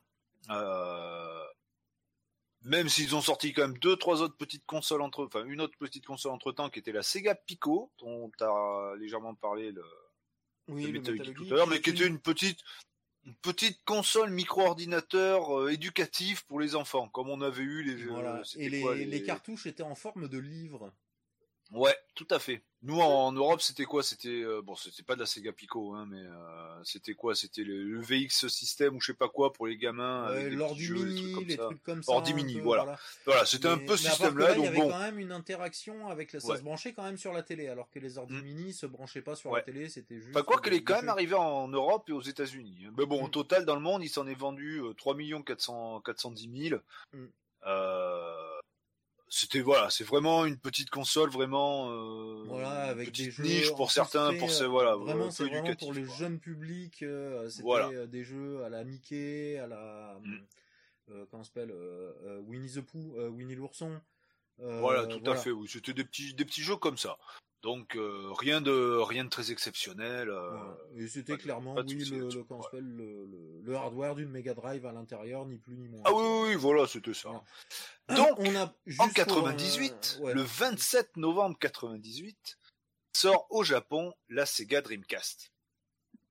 console qui, qui, qui, qui, révolutionne un peu le, le monde des consoles à cette époque.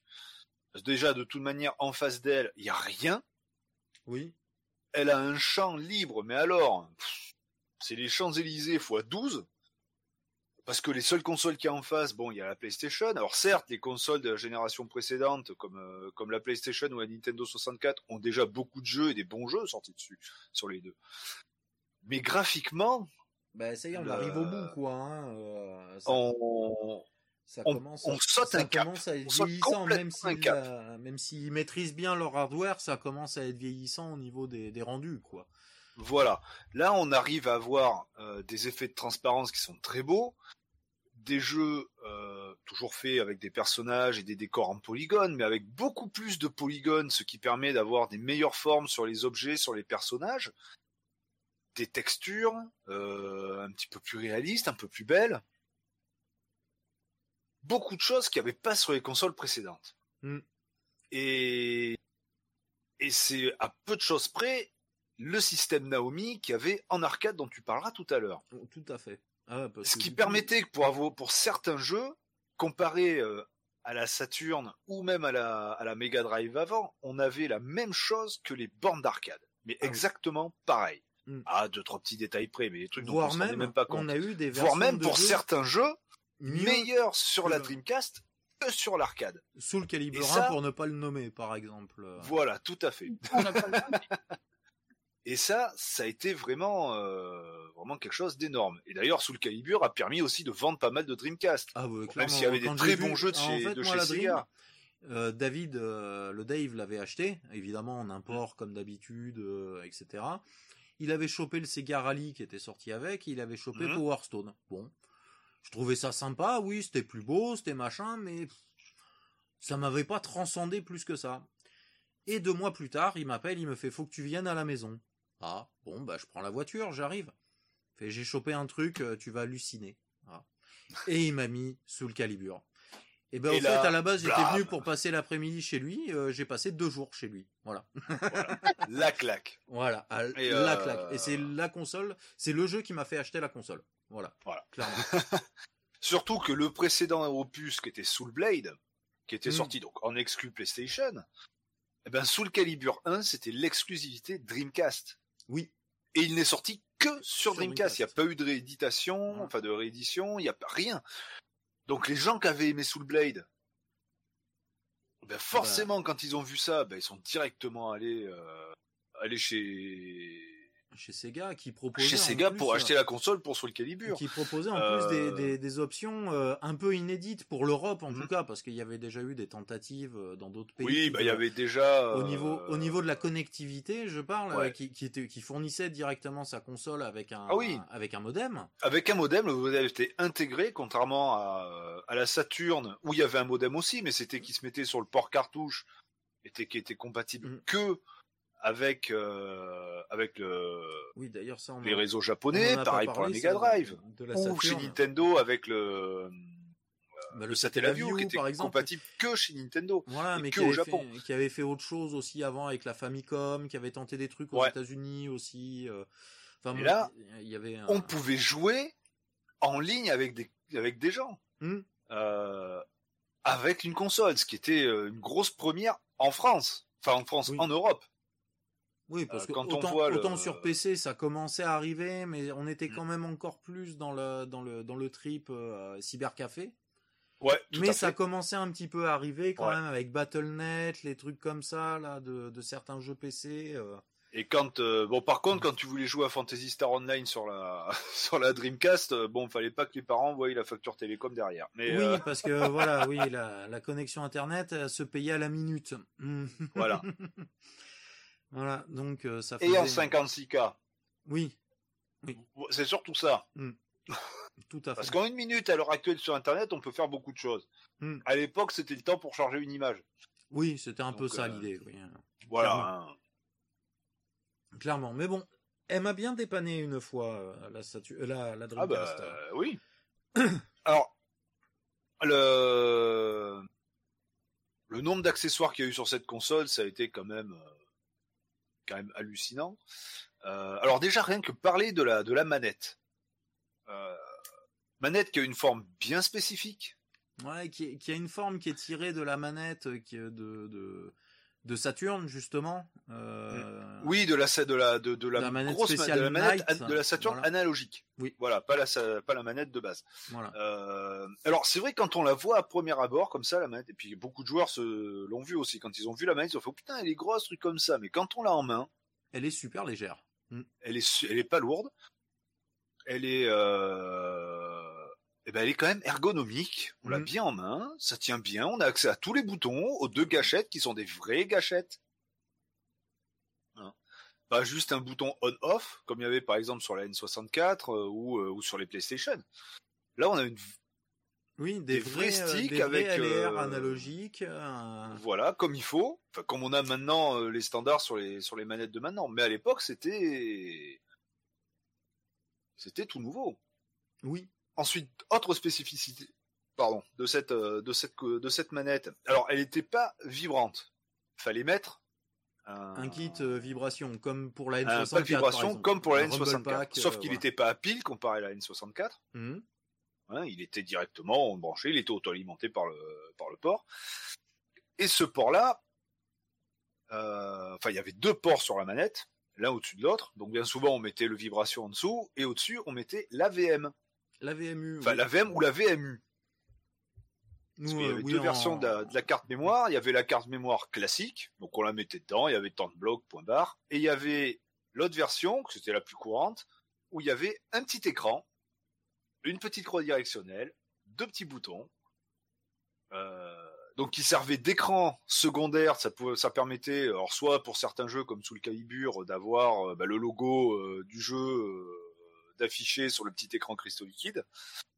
Et je crois que c'est avec Soul Calibur, il y avait la possibilité de mettre un petit jeu de combat sur le, sur la VMU pour. euh, on pouvait sortir Mhm. la, la carte mémoire et puis jouer à son petit jeu de combat. euh. Ouais, il y avait ça, par exemple, sur Virtua Tennis, euh, tu voyais en temps réel, euh, alors c'était version pixelisée, un peu comme sur une Mm. Game Boy, mais tu voyais en temps réel, pendant que tu jouais, les personnages se déplacer sur la VMU comme à l'écran. Ouais. Et ça, c'était excellent. Il y avait aussi, du coup, le petit capuchon de la VMU, là, qui s'enlevait, du coup, pour connecter sur la manette, Hmm mais qui était prévu pour pouvoir connecter deux VMU l'une à l'autre aussi pour faire Oui. de la transfert de données ou apparemment certains jeux utilisaient aussi euh, cette fonctionnalité pour euh, pour euh, pour s'échanger des trucs mais qui n'étaient pas de la de la sauvegarde. Hmm, Tout à Euh, fait. Ils avaient essayé de créer un de créer quelque chose de euh, d'assez sympa pour euh, pour de l'interaction entre les joueurs même hors euh, hors jeu devant la console. Voilà. C'est et, ce- ça- et puis ça marchait bien. Alors Mm. après tous les jeux faisaient pas appel à. Il y avait certains jeux qui apportaient rien à la VMU. Hein. Il y avait Oui, même des ça, fois certains jeux, il y avait même pas le logo quand tu le Ah oui, il y lançais. avait, hein. oui, il y avait absolument rien. Il y en avait, ils s'en foutaient complètement. Mais sur, euh, bah, en général, sur les jeux de chez Sega ou sur les, ou Ouais, sur, ou les euh, gros, certains gros ou- développeurs ou les gros jeux, il y avait toujours un petit truc avec cette, euh, cette petite VMU qui était toujours, ça apportait un petit quelque chose. C'était très très sympa. Alors la console a quatre ports manettes, hein, Hmm. ça on a oublié de le dire. Euh... Attends, ah putain, ah saloperie d'oreille. Euh... Eh, encore l'oreille qui gratte de- dessous le casque. Euh, donc ça voilà, quatre ports manettes. Euh, Il y avait donc le port modem. Euh, Qu'est-ce qu'il y avait d'autre comme euh, Alors le modem, je crois qu'on pouvait le retirer pour en mettre un plus puissant, il me semble aussi à l'époque. Oui, oui, y a- Mm. on pouvait le retirer pour mettre. Alors, je sais plus si c'était directement un, un port réseau pour pouvoir se brancher. Oui, il y avait ça, on pouvait s'en servir de port réseau. Enfin bon, il y avait voilà. plein de plein de choses et c'était voilà. la- bah, l'autre jour, j'ai un bah, le jeune qui bosse avec nous au magasin. Bah, il pareil, lui, il doit avoir 21 ou 22 ans, quoi, pas plus. hein. Euh, il avait jamais joué à un jeu Dreamcast. Eh ben, lui, il est très nouvelle technologie en plus, hein, donc. Mhm. euh, on va dire que voilà, des, graphiquement un jeu qui est pas euh, comme certains jeux PC actuels ou même les, les, les consoles de la génération actuelle. Euh, donc PS. Alors si on lui parle PS3, PS2, euh, bon PS1 est moins. Bon, c'est- euh, il trouve ça laid comme c'est pas possible et c'est même pas la peine. Et ben là, il a été quand même vachement surpris. On a fait, Il ah ouais, pensait pas qu'une, il pensait pas qu'une console de cette époque-là pouvait afficher ça quoi. Hmm. Ah, c'est. Ah, elle explosait tout les, les quand elle est sortie par rapport aux consoles mm. du, du moment, elle était elle était largement au dessus quoi. clairement. Clairement. elle avait on pouvait, euh, on pouvait comme, euh, comme accessoire, on pouvait avoir l'adaptateur VGA pour le brancher sur des écrans de PC. Tout à fait. On avait, bon, le, le traditionnel stick d'arcade aux couleurs d'ailleurs. Voilà, oui, euh, aux couleurs de la Dreamcast. Alors Jap parce que c'est un, un, je crois qu'il a dû sortir qu'au Japon, mais. Bah, il y avait la version verte et la version rose, comme il y avait là sur les, sur les Astros, le joueur 1 en vert et le joueur 2 en rose ou inversement, je sais plus. Ah voilà, le modem de base c'était du c'était pas du 56K, c'était un c'est le deuxième modèle qu'on pouvait changer, c'était le 56K justement. C'était quoi C'était un 33.6 le premier Ça devait être un 33.6, un 28 un 28.8 ou un 33.6 le premier peut-être, oui. Euh, Qu'est-ce qu'on a eu de rigolo? On a eu un clavier et une souris aussi, justement, pour, euh, pour la navigation sur Internet, par exemple, mm. euh, qui a permis d'avoir euh, d'avoir un jeu gratuit à l'époque. Ouais, Chouchou Rocket. Chouchou Rocket, voilà, qu'il fallait commander sur le site de Sega et qu'on recevait euh, et qu'on se faisait livrer. Voilà, qu'on se faisait livrer que euh, bah, une fois j'ai reçu ça dans la boîte aux lettres, je fais mais qu'est-ce que c'est? Eh oui, non mais il s'était passé huit semaines depuis. Ah oui, ah bah oui, c'est vrai, eh bah oui. Voilà. mais voilà, le truc vachement sympa quoi. Euh, et surtout quoi, on est en 98 ou 99 suivant les on commandait un truc sur internet avec ça. Mmh truc qu'on pensait même pas faire sur PC. Mm. Il y a ça, aussi. Ça commençait à peine, quoi. Euh, ça commençait à peine sur PC. Et les gens qui avaient la DSL, euh, bah déjà il y en avait pas. bah il y en avait pas beaucoup. Oui. Au mieux, au mieux on avait des lignes numériques. Ça coûtait la peau du cul. Mm. Ah ouais, mais ça allait quand même plus vite que le. Et on téléchargeait à 7, je crois c'est à 12, euh, non 7 kilos secondes, je crois, au lieu de, au lieu de, au lieu de 5, mais stable. Mm. Voilà, mais stable. C'était 7 mais stable. Et on avait en plus le, on était euh, symétrique. On avait la même chose en upload. Et euh, et quand euh, et, et, ceux qui avaient de la thune, ils avaient une double ligne numérique. Oui. Ils montaient à 14. Hmm. Et alors là, c'était les rois d'internet. Voilà, mais il y en a, bah, il y en a très longtemps là, le temps que la DSL s'installe comme il faut. J'ai un pote quand j'étais en BTS, on commençait déjà à voir les 2 mégas, tu vois, en ADSL. Lui était trop loin, en fait. Mm. Donc, euh, eh ben, il était, euh, ils avaient toujours euh, deux lignes numériques chez lui pour pour pouvoir avoir un internet potable, quoi. Ah oui. Qu'est-ce qu'il y a eu encore sur cette console en accessoire Bon, il y a un accessoire dont on va parler après. Voilà. Il y a l'accessoire dont on va vous parler après, qui est vraiment excellentissime. Mais euh, après, il y a sûrement eu un, un combo volant euh, volant pédalier. Oui, bah il y en a. Alors moi, je sais que quand euh, alors la Dreamcast, je l'ai bon complète en boîte, mais je l'ai acheté d'occasion à un pote qui lui a acheté une play au frère d'un pote qui avait revendu ça. Je sais plus si c'était pour s'acheter la Xbox première du nom ou la PS2, je sais plus du tout. Et j'avais bah, le volant pédale. Mmh. Euh, mais j'avais un mais j'avais un problème sur le volant. Bon, de toute manière, il était fourni avec et le jeu de bagnole, je m'en fous. Mais euh, mmh. mais j'avais quand même essayé. Euh, bon, j'ai jamais été bon. voilà, c'est clair. Euh, c'est. Mais bon, il y, en a eu un. Alors, je c'était pas un officiel de Sega, ça c'est sûr. Mais alors, je pense pas que Sega en ait fabriqué un. Euh, je pense que c'était des trucs non officiels. Peut-être parce que enfin non officiels. Enfin, euh, je sais qu'à l'époque agréés par Sega, mais pas fabriqués par eux. Quoi. Euh, alors après, comme bon jeu qu'il y a eu sur cette machine, bon, on a parlé de Soul Calibur. Bah, comme on a, comme j'ai parlé tout à l'heure avec le Metal Geek. Alors pour ceux qui connaissent pas, essayez ce jeu. Euh, bah Buzz, prochaine fois que tu viens à la maison, je balance ah non, parce que moi, je crois que j'ai jamais 18 Wheelers. J'ai jamais joué à l'époque à celui-là. C'est où je foutrais dans la PS2 parce que s'il faut que je sorte toute le, s'il faut que je mm. sorte le jeu qui est tout au fond du, placard, ça va être dur. Mais 18 Wheelers, un jeu, mais alors, mais. Voilà, mais après on a eu les licences phares qui avaient, euh, qui avaient bah, les Virtua, euh, Virtua Tennis qui ouais, tout, à fait. Encore du euh, Virtua d'ailleurs. oui, ils étaient encore. Ah bah, Virtua Striker, il était encore aussi. Mm. Qu'est-ce qu'on avait d'autre qui était vachement sympa? Crazy Taxi. Euh, Jet Set Radio. Jet euh, Set Radio, voilà. Ils ont tenté des trucs, Space, c'est Space Channel 5 aussi. Ouais. Euh, Après petit jeu, euh, alors pas fait par Sega, mais qui est excellent du style Mario Kart, c'est euh, Space Race avec les Looney Tunes. Avec les Looney Tunes, qui est, très bien. Alors qui est un peu chaud à manier au début, enfin sur, enfin. Mais après on s'y bon, après j'arrêtais pas d'y jouer, donc j'y arrivais sans problème. Quand on reprend le jeu, il faut se remettre. faut, ouais, c'est pas Mario Kart. courses, oui, pour se remettre dans l'eau, parce qu'on y avait joué aussi. Bah, la, pas la fois où j'étais venu, mais une des fois d'avant, on en mm. avait fait un peu. Donc ça, vraiment. voilà, il me semble qu'il y avait un. Sympa comment s'appelle un Satanas et Diabolo aussi dessus. Ouais, ouais. Voilà un peu dans le même principe. Il y a euh, eu du jeu de baston 2D, donc du Capcom versus SNK 1 et 2. Oui, du euh, euh Mark of the Wolf, Capcom, Capcom versus Marvel. Hmm. Et Capcom versus Marvel 2. Hmm. Qui est sorti sur d'autres consoles, mais la meilleure version, c'est quand même celle de la Dreamcast, quoi. Il était, mais celui-là, je l'ai poncé, mais alors comme pas possible, avec une tonnes de persos à débloquer, enfin un truc euh, vraiment euh, vraiment excellent. pour les euh, il y a eu du bon RPG dessus aussi. Bah il y a Grandia 2 sûrement un des Grandia 2, un des meilleurs RPG, moi un, de mes préférés toutes catégories confondues. ouais.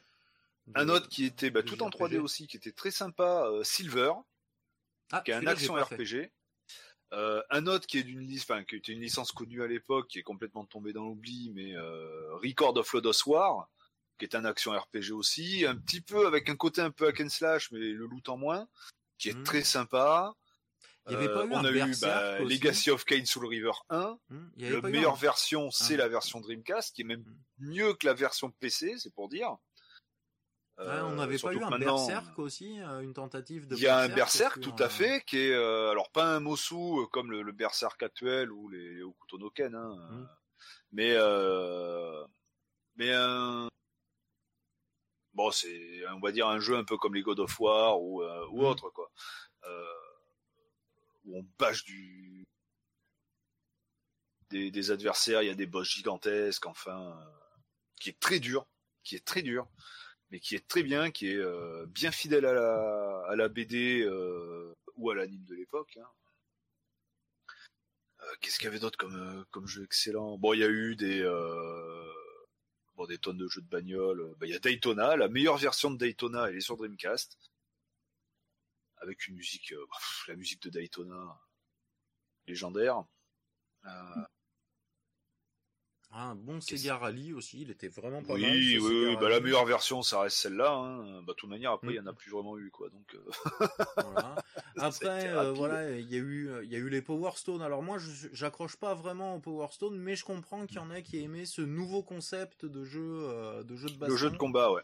Ouais, ouais. Bah, qui a été réédité lui sur PSP. Oui, tout à fait. Il y a une compile, enfin une compile, il y a le, le Power Stone sur PSP, il y a le 1 et le 2 qui étaient sur sur Dreamcast. Voilà, enfin bon, elle a, elle a pléthore de bons jeux. Moi, un jeu que j'adore aussi, c'est euh, Canon Spike, euh, qui a mhm. pas ce nom-là en arcade. Euh, j'ai oublié son nom. j'ai oublié son nom en arcade sur Naomi, mais où on contrôle en fait des personnages de chez Capcom, dont Megaman, par exemple, ou je ne sais pourquoi le petit chaperon rouge.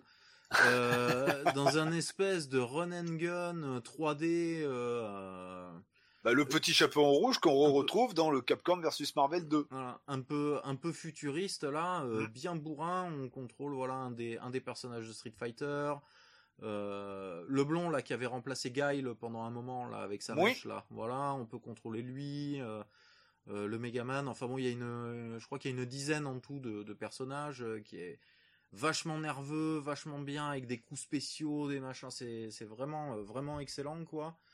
Euh, non, il y avait vraiment du euh, un gros potentiel pour la console et une bonne base de jeu. Euh, une bonne base de jeu. Et là, eh ben, encore une fois, malheureusement, quelques temps plus tard, Sony est arrivé et a fait le rouleau compresseur. Ah oui. Alors ça, ça, ça a fait. C'est, Ah bah ils ont même fait une, une version de Garou Mark of the Wolves sur, ben, sur celle-là. J'ai découvert, découvert Mark of the Wolf sur la sur la Dreamcast. Euh, j'ai adoré ce jeu du coup. Euh. Et Giga Wings Enfin, Giga Wing 1 et 2 qui sont des, très bons shooters. Oui, énormément de shooters. Et il y a euh, la, la, console a été euh, adorée par les fans et ouais, il y avait euh, Ikaruga, hmm. Ikaruga, ah, qui sur celle-là, il oh, putain, j'ai oublié Ikaruga quoi. Voilà, j'ai oublié, oublié. House of the Dead 2 d'ailleurs, voilà, pareil, oui, est sorti sur, aussi, sur celle-là. Avec bah, le flingue en accessoire du coup. Ouais, tout à fait. Les coffres, eh ben, du coffre 99 jusqu'au coffre 2000, The King of Fighter. Euh, qu'est-ce qu'il y avait d'autre euh, Last Blade 2 qui est sorti dessus aussi, très bon jeu de, chaîne, de combat de chez SNK. Euh, bon là c'était plus connu par les joueurs, les joueurs PC, mais bon il y a MDK donc c'était Murder Destroy Kill je crois, le 2 qui est sorti sur Dreamcast. Qu'est-ce qu'il y a? Bon il y avait des NBA, bon ça classique. Bon des, des RPG qu'on n'a jamais vu la couleur en France, enfin en Europe. Euh, oui, ah, on avait eu Rival School 2 aussi, si hmm. je me souviens bien, sur cette console. Ah bah alors il y a du, il y a Puyo Puyo 4, Puyo Puyo Da, Puyo Puyo Fever, pour les amateurs. Quake 3 Arena était sorti sur la Dreamcast. Euh, oui, on avait même eu droit, en plus, si tu te souviens bien, au, à Blim, le, hmm. l'émulateur PlayStation sur la, sur la console aussi. Euh. Tout à fait. Il y a eu du Resident Evil, dont un épisode unique à la Dreamcast euh, qui est le Resident Evil Code Veronica. Hmm. Il y a le 2 et le 3 qui avaient été euh, qui étaient sortis aussi sur sur Dreamcast, mais le Code Veronica n'était sorti que sur celle-là à l'origine. Après la fin de la Dreamcast, forcément, ben, Capcom l'a sorti sur euh, sur PS2, mais tout simplement parce que la Dreamcast n'existait plus. Donc, s'ils voulaient en vendre, il n'y avait pas le choix. Mais il était il était sorti sorti là-dessus.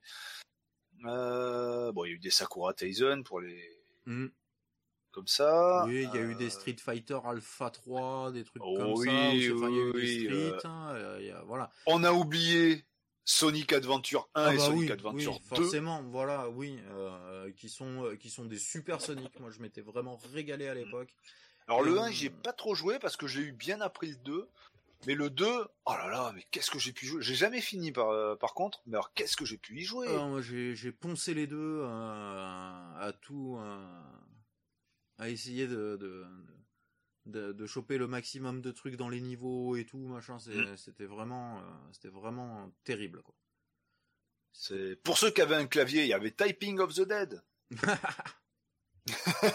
Ça apprenait à taper au clavier très vite. euh, un autre jeu que j'ai vu dans la liste. Euh...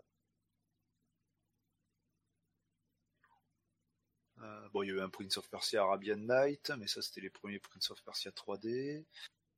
Bon, les Fantasy Star Online, hmm. hein, qui était un, jeu, un MMO. On le MMO de la Dreamcast. On n'avait pas eu, c'était Sky of Arcadia aussi dessus? Skies of Arcadia était sorti sur Dreamcast aussi, il a été réédité après sur, sur, GameCube. mais, euh, mais il était sorti, euh, il était sorti sur Dreamcast à l'origine. Euh, enfin bon, voilà, vous, voyez euh, pléthore de jeux, euh, pléthore de bons jeux sont sortis dessus. Et puis même du jeu pour pour toute la famille, on va dire, parce qu'il y hmm. avait du moi un, ah bah il y avait Guilty Gear X en jeu de hmm. combat. Un des premiers jeux que j'ai eu, c'était le comment s'appelle le Worms Armageddon. Ouais, Ouais, ouais, ouais. Il y avait la version Dreamcast, tout à fait. Qui était fantastique parce que voilà, un jeu où on pouvait jouer à 4 avec qu'une seule manette. Vu mm. que du bah coup, oui, parce bah, qu'on se passait tout c'est un jeu en tour par tour, donc. C'était au tour euh, par tour, donc chacun, hop, euh, prenait la manette quand c'était son tour. Donc, euh, et puis un jeu extrêmement fun, le, le Worms, voilà. Et là, en plus, c'était une belle évolution par rapport à, par rapport aux Worms 1 et 2, euh, qui mm. était très fun mais euh, très laid. Oui. Hein, euh... Et surtout, bah, déjà le Worms 1, je, si je me souviens bien, j'ai relancé l'autre jour en, en DOSBox. Il n'y a pas de mode solo, c'est que du multi. Oui, je crois que c'est ça. Et c'est le, dans le Worms 2 qu'il y a un mode solo. Hein. Il y avait un petit mode solo, mais déjà rien que le mode solo de Worms Armageddon était monstrueux. Oui, il était excellent. Ils avaient rajouté pas mal de trucs en plus. Hein. Graphiquement, les les les, ah, les verts, les petits verts étaient beaucoup plus sympas. Enfin bon, tout, tout allait bien, quoi. Euh, il y, avait, des petites, euh, des petites phrases qui se balançaient les uns les autres avant de se tuer ou quand ils se faisaient blesser, euh, avec la petite voix du, du Worms. Enfin, c'était, c'était excellent. C'était, c'était vraiment excellentissime. Et cette magnifique aventure ne prend pas fin, mais prend un sérieux coup le 4 mars 2000 au Japon et le 24 octobre 2000, euh, 24, 26 euh, octobre aux États-Unis et 24 novembre 2000 toujours en Europe. Euh, Sony. L'ogre Sony est arrivé. sort sa PlayStation 2. Voilà. Console qui était déjà très attendue. Hmm. Euh, parce que vu le succès de la PlayStation 1, hmm. tous les fous de la PlayStation 1 euh, qui n'avaient pas pris la Dreamcast, ou même certains qui avaient pris la Dreamcast, quand ils ont vu que Sony sortait la PlayStation 2, quand ils ont appris ça, ils étaient euh, comme des fous. Euh, je sais pas si, euh, si, certains s'en souviennent, d'autres s'en souviennent peut-être pas, ou d'autres n'ont peut-être jamais, euh, jamais vu les images, mais il suffit de faire sur sur sur sur Google, on tape sortie de la PlayStation 2 en France, c'était, euh, je crois, au Virgin Megastore ou à la Fnac, je sais plus, où les gens se montaient les uns sur les autres pour réussir à en avoir une. Oui, oui, ça avait. Été, c'était une, euh, c'était des émeutes dans le magasin. Ça avait été du. Ah bah, on a euh. l'impression de revoir les gens qui essayaient de choper du Nutella il y a pas longtemps. Voilà. voilà. mais il y a y a des gens qui ont vraiment été blessés, qui, hmm. qui, qui, qui, se sont retrouvés avec un bras cassé, un œil au beurre noir, enfin des des, des euh, des trucs ah pour choper les PlayStation 2 parce qu'en plus une, bataille il y en a pas eu beaucoup le, le jour de la fin ils ont créé la hype euh, avec le, en ils ont fait la hype en en mettant pas beaucoup mm.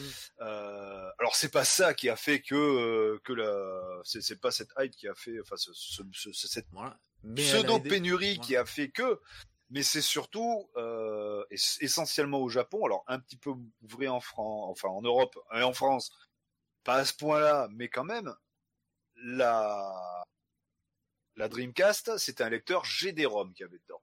Le même lecteur qui avait dans les, dans les bornes d'arcade, ce qui permettait d'ailleurs aux concepteurs de jeux de fabriquer le même jeu pour les deux. Hmm.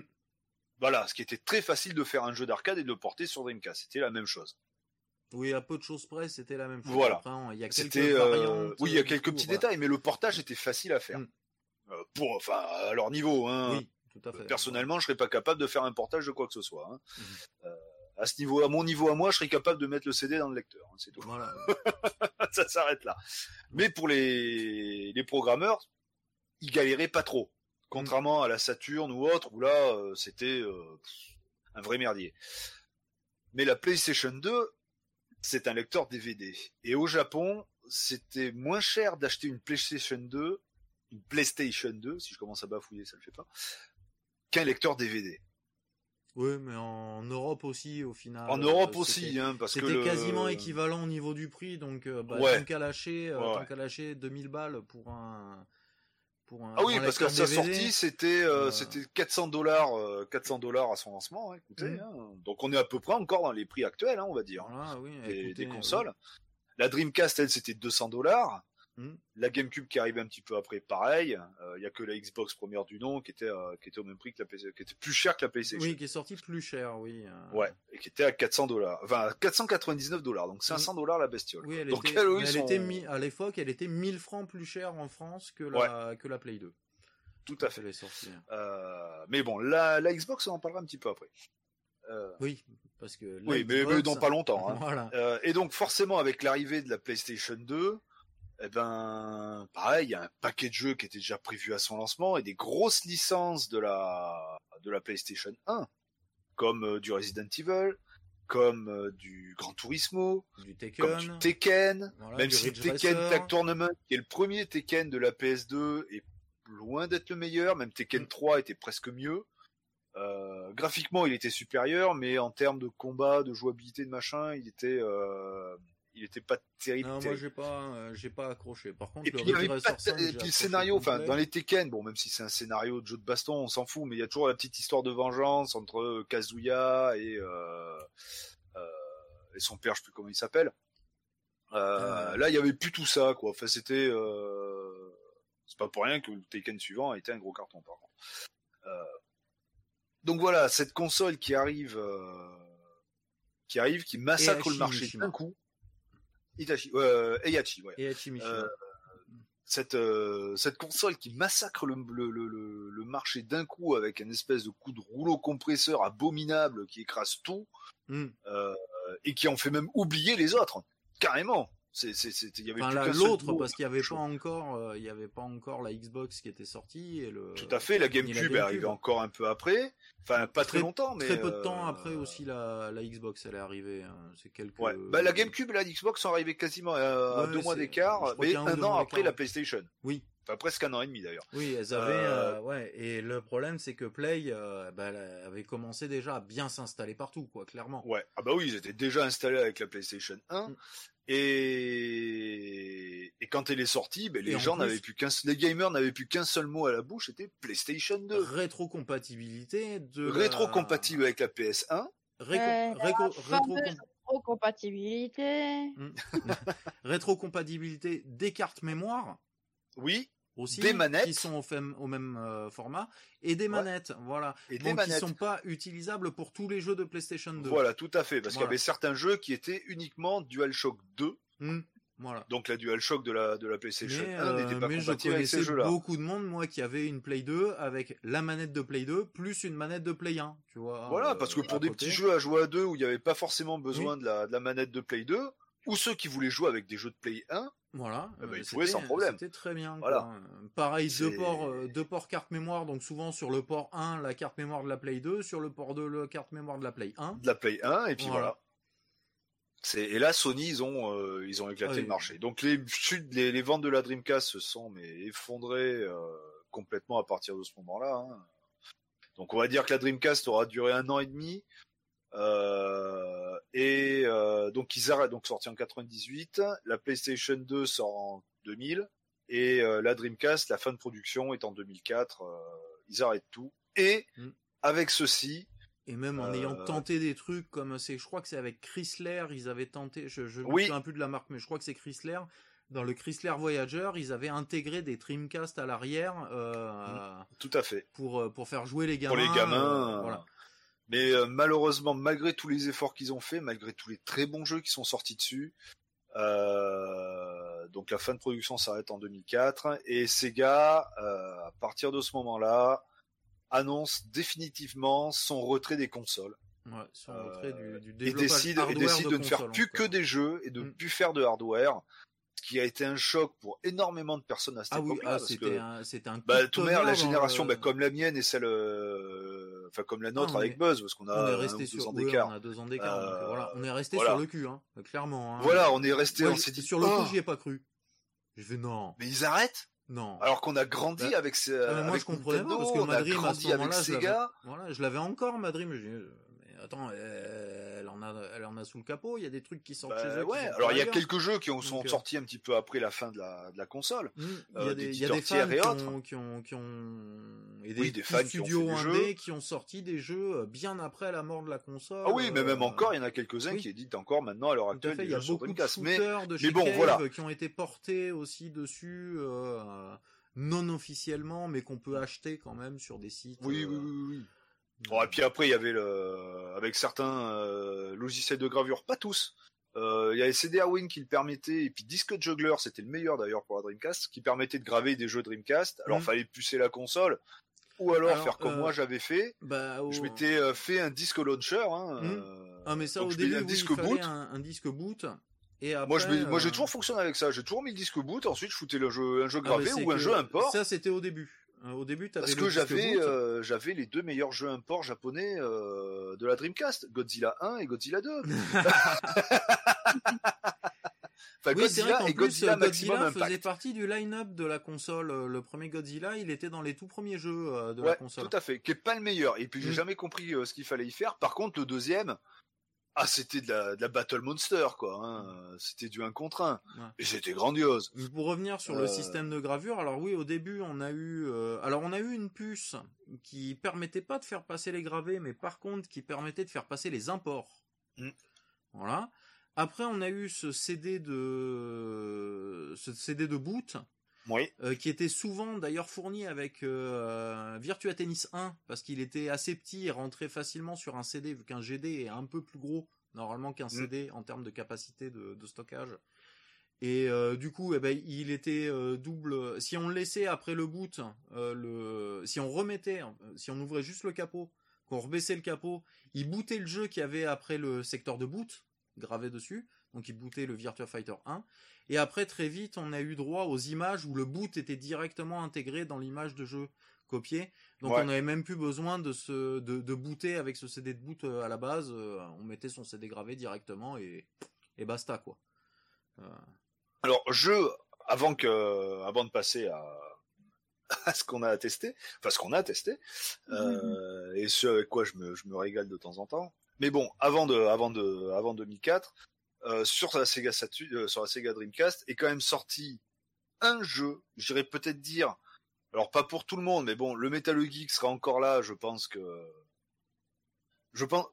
Alors moi, j'ai, enfin, j'ai lancé deux trois fois, mais j'ai jamais vraiment joué au jeu. Mais je pense qu'un des plus emblématiques de cette console, un jeu qui a coûté très très cher en développement, ah oui, euh, au point de quasiment ruiner euh, bah, Sega et puis ceux bah, qui ont ce qui a précipité aussi la fin de. Ouais. du coup. Euh... C'est Shenmue. Mm. Euh, Shenmue, c'est comment dire euh, alors pour nous occidentaux, alors déjà ah bah, c'est un jeu qui très bien marché au Japon. Un vrai monde ouvert. Voilà, c'était euh, un vrai monde ouvert. C'était un vrai monde où les PNJ avaient une vie euh, et où on avait une vie aussi du coup. Dans et où on avait une vie, on pouvait se lever le matin, euh, parler avec un passant. Si on revenait à une autre heure de la journée, ben ils étaient en train de faire autre chose aller bosser, à notre endroit. Aller faire ses bastons. Euh, du coup, on aller, pouvait s'amuser. Oui, il y avait un peu de baston parce que c'était quand même un peu une enquête et un truc mm. pour, je crois, s'évanger, enfin trouver les, les assassins du, du, du, père ou du, du maître du, du, personnage principal. Euh, mais c'était une la vie au Japon euh, à cette époque-là, dans les années euh, euh, fin, 90, 2000, ce qu'on en Occident, ce qu'on connaissait du Japon, c'était Dragon Ball Z, les Chevaliers du Zodiac, Bioman, voilà, les plus anciens Sankokai, Sony, Panasonic, et puis voilà quoi. Mais on connaissait pas exactement ce qui se passait dans les villes au Japon. On connaissait pas, on à part les rares qui avaient eu la chance d'y aller à l'époque, mais ou quelques images dans des magazines, mais voilà, on n'y connaissait rien. On n'a aucune nouvelle de ce qui se pouvait se passer au Japon. Hein, parce que les médias étaient pas ce qu'ils sont à l'heure actuelle où en deux clics on peut savoir ce qui se passe n'importe où dans le mmh. monde. Là, on pouvait pas. Et là, ah on se retrouve dans vraiment une simulation un pays exotique, quoi. Euh. Et là, on se retrouvait dans une simulation de vie au Japon, avec en plus un scénario complexe tout derrière. Mais euh, graphiquement, très beau. L'animation des personnages était très bien faite. Les, les visages, le design des visages était mmh. très très beau. Ah, le héros euh, pétait la classe, clairement, oui. Ouais. En plus, même, même sur PlayStation 2, il y a il a fallu plusieurs années pour arriver à quelque chose de, de ce genre-là. Mm. Euh, donc il s'est, je vais pas dire extrêmement bien vendu parce que bon. Non, en fait, ce jeu il est iconique, mais il s'est pas tant vendu que ça au final. Parce qu'il est arrivé peut-être un peu trop tard avec Sony qui était déjà tellement implanté et tout, et puis entre eux qui ont eu des retards, hein, des problèmes. Ah bah ça. Et du coup, euh, c'est c'est la, c'est presque, malheureusement, c'est presque la fausse bonne idée. C'était une super idée, mais qui, si elle était sortie au moment où ça devait sortir, mm. je pense que euh, ça ah aurait pu bah, relancer. Mais c'était, bah, c'était trop tard. C'était un coup trop tard, quoi. Oui, oui, le créateur de, de Shenmue, qui est euh, bah, encore une fois Yu Suzuki, mm. hein, qui avait fait euh, Space Harrier, qui a fait Afterburner, ça. Enfin, c'est quand même un grand nom du jeu vidéo euh, à cette époque-là. Euh, un gars qui pèse chez Sega, oui, clairement. Ah oui, oui, tout à fait. Hein. Et le truc, bah, comme on en parlait tout à l'heure avec le Metal Geek, euh, dans Shenmue, quand le personnage, on allait, bah déjà, on pouvait. Alors, le truc est complètement hallucinant. Enfin, déjà pour, enfin, maintenant déjà, on le voit déjà pas dans le, pas trop dans les jeux, mais à l'époque, c'était le truc complètement euh, complètement dingue. On pouvait aller, bah, donc on allait travailler, on allait gagner de l'argent. Euh, on pouvait aller acheter des canettes au distributeur, mais on choisissait la canette qu'on pouvait euh, qu'on pouvait acheter. On pouvait prendre bah, par exemple du Coca, du Sprite, du machin. Enfin, c'est pas forcément ces marques-là, mais on avait le choix. Pareil, quand on allait manger, bah, on avait le choix de ce qu'on voulait manger. Quand on allait dans des bornes d'arcade, eh ben, on pouvait jouer à des jeux, comme on parlait tout à l'heure, à des jeux d'arcade de, de, Sega. Ah, à la maison. Dans Shenmue. Hein. Aussi. Et on y jouait comme si on était, comme si le jeu c'était le, voilà, on l'a en plein mm. écran, pas en tout petit machin sur un machin. Non, non, on y joue vraiment. Avec du scoring et tout, enfin. Ah, pour les. pour, pour ceux qui connaissent Yakuza, voilà, c'était Yakuza avant l'heure. De toute façon, ceux qui voilà, c'est l'ancêtre de, des Yakuza, hein, c'est clairement. des Yakuza, hein. clairement. Hein. Et je pense qu'il y a énormément de, de RPG ou, euh, ou, de jeux de rôle qui se sont quand même un peu inspirés de ça. Hein. Oui, parce qu'il était bourré de bonnes idées. Enfin, le jeu, ah le jeu est super bon en lui-même. Hein. Euh, c'est le, c'est son timing qui a été mauvais. C'est malheureusement son timing qui a été mauvais mm. et il a pas eu le. Il a été encensé par la critique, il a été encensé partout et il le mérite, par mérite, hein, il le méritait vraiment. Il le mérite vraiment. Hein. Voilà, mais euh, mais c'était trop tard. C'était malheureusement déjà trop tard. Ah oui, Donc lui, il est sorti ben, en 99, avant la sortie de la PlayStation 2. Il est sorti en 99 au Japon. Il est arrivé en Europe en décembre 2000. Euh, donc autant dire qu'il est arrivé en Europe et aux États-Unis après la sortie de la PlayStation 2. Voilà, et c'était trop tard. Voilà. Ensuite, ben, ils ont quand même fait euh, le 2. le 2, hein, Shenmue 2, euh, qui, est, qui lui est sorti au Japon en septembre 2001 et qui est arrivé quasiment. Alors, il n'a pas sorti aux États-Unis, euh, enfin pas de suite. Euh, la sortie Dreamcast a été annulée. Il est sorti en novembre, fin novembre 2001 en France, donc pas tellement longtemps après le Japon. Euh, il y a eu un 2 DX qui est sorti, qui lui est sorti sur Xbox euh, en octobre 2002 et en, mm. aux États-Unis en mars mars 2003 en France, enfin en Europe. Voilà.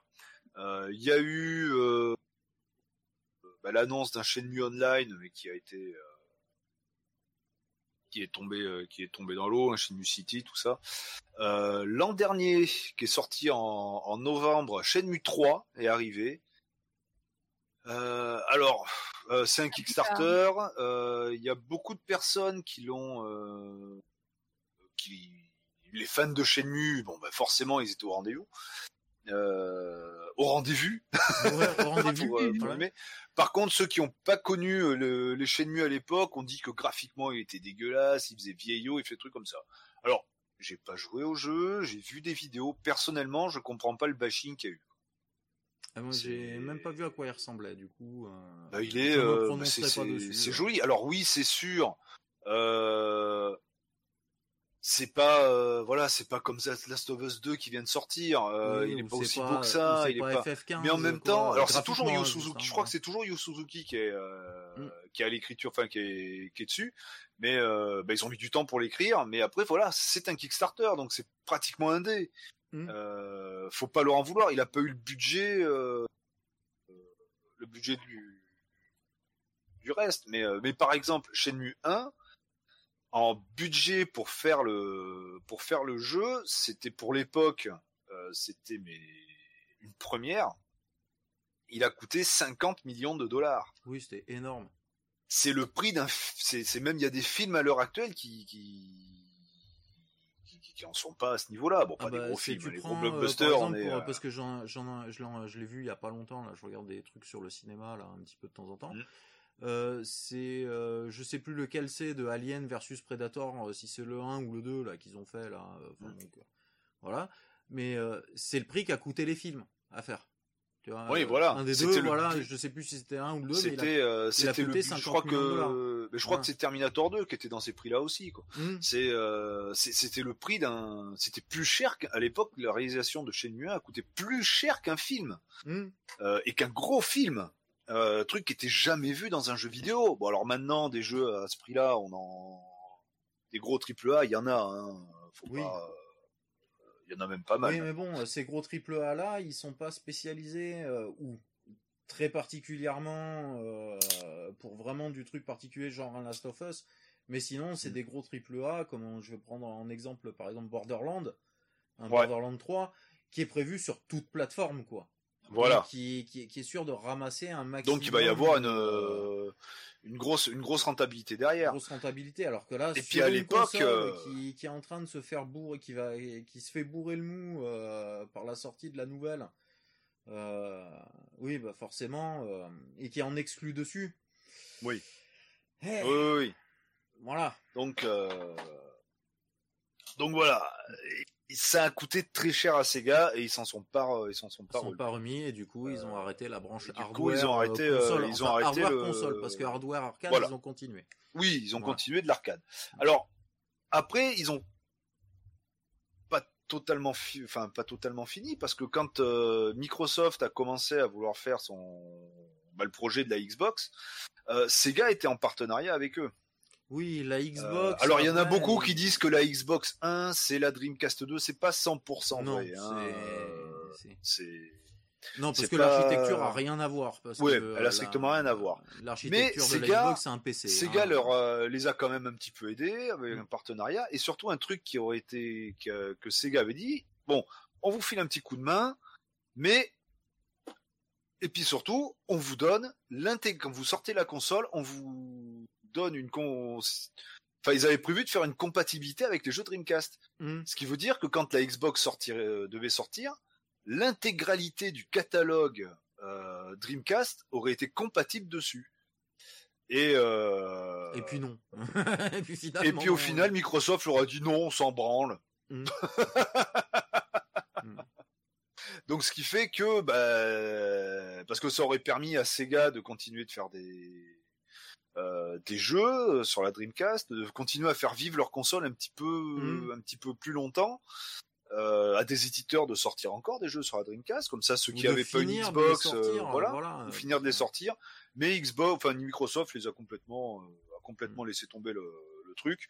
Bah non, ils voulaient s'implanter aussi, donc. ah ben en même temps, mais ça aurait permis par exemple à tous ceux qui avaient une Dreamcast de dire alors je passe sur quoi? Je passe sur une PS2, je passe sur une Xbox. Ah ben je peux passer sur une Xbox parce que mes jeux je peux y jouer dessus. Mmh, mais non. je garde mes anciens jeux et en plus je peux en avoir des nouveaux. Voilà. Voilà. C'est mais non. Mmh. Donc il y en a beaucoup qui sont passés bah, chez euh, chez Sony parce que la première Xbox a pas cartonné. Euh. Non, mais elle elle a jamais été prévue pour cartonner. Elle était juste là pour euh, pour pour, rentrer dans le marché. Voilà. Voilà, pour pousser la machine.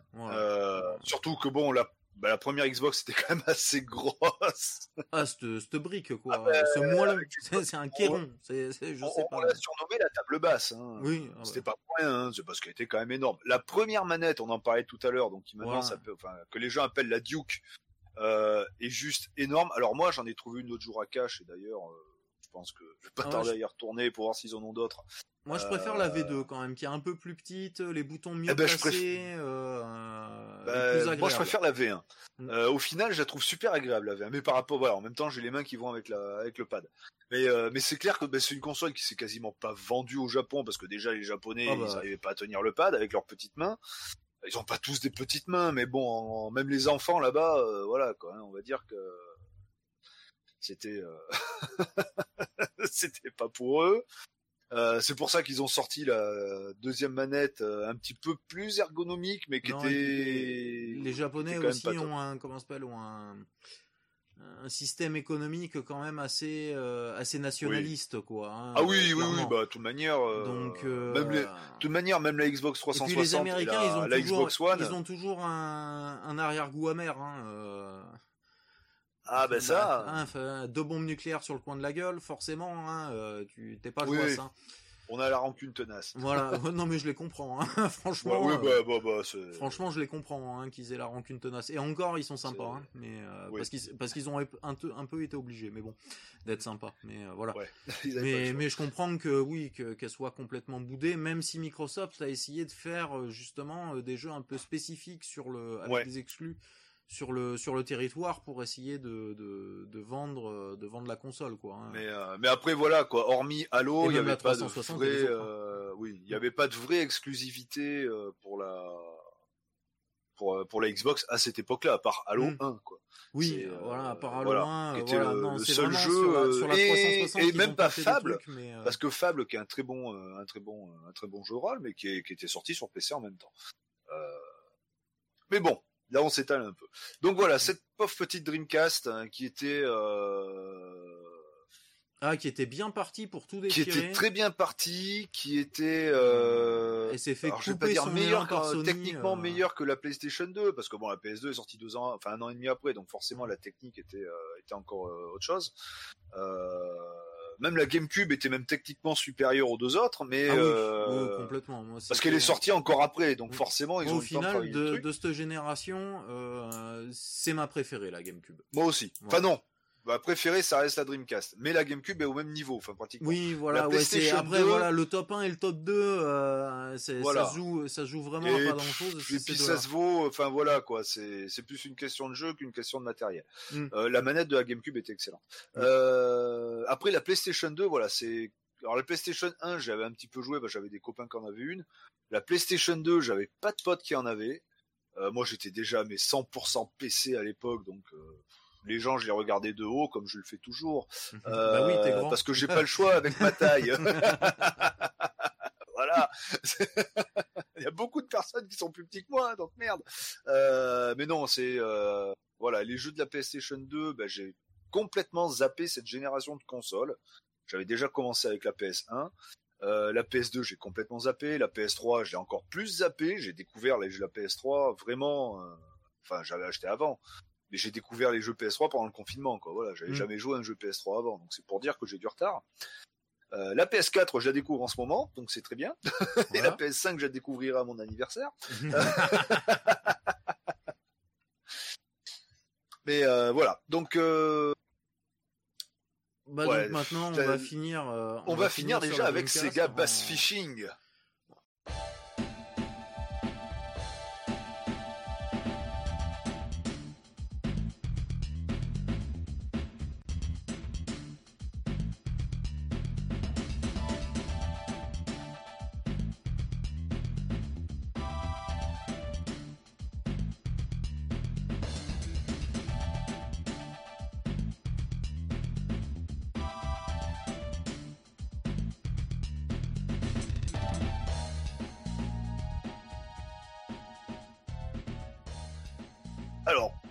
Dreamcast, euh, jeu qu'on a testé. Et, en, dernier, jeu, d'ailleurs. Hmm. Et en dernier jeu. Ah, il y, aura, y, aura, quand même deux trois petits trucs euh, après, dont une news sur Sega d'ailleurs. Hmm. Euh, enfin, hmm. c'est pas une news de l'enfer, mais bon, on s'attendait à mieux. Mais c'est pas grave. Euh, donc on s'était dit quel jeu on va tester sur. Euh, on s'était dit rendez-vous dans 10 ans Non? Ah non, c'était voilà. pas ça, pardon. Même jour, même heure, même port. Voilà, exactement. on verra quand on aura trop de temps, mais ça c'était il y a 10 ans. voilà, ouais. On euh, s'était donné rendez-vous il y a 10 ans. voilà, ouais. Voilà. Donc, euh, quel jeu tester sur la Dreamcast? Alors, on aurait pu choisir du du House of the Dead, mais sans les pistolets, c'est quand même pas facile. Et jouer sur les écrans plats avec les pistolets, bah, ça oui, mais c'est un voilà. Euh, voilà. on aurait pu mettre du Sonic Advance, mais on ça avait été déjà testé. voilà. On aurait pu mettre du Crazy Taxi, mais c'est ultra connu. Mm. Eh bien, on a choisi un jeu j'ai pas du tout influencé le choix. Non, euh, un jeu ben, pas connu, euh, tout du monde, enfin, pas très connu, voire pas connu du tout déjà en, Europe. Au Japon, oui, aux États-Unis un petit peu, parce que c'est quand même des, bons consommateurs de ce genre de jeu aussi.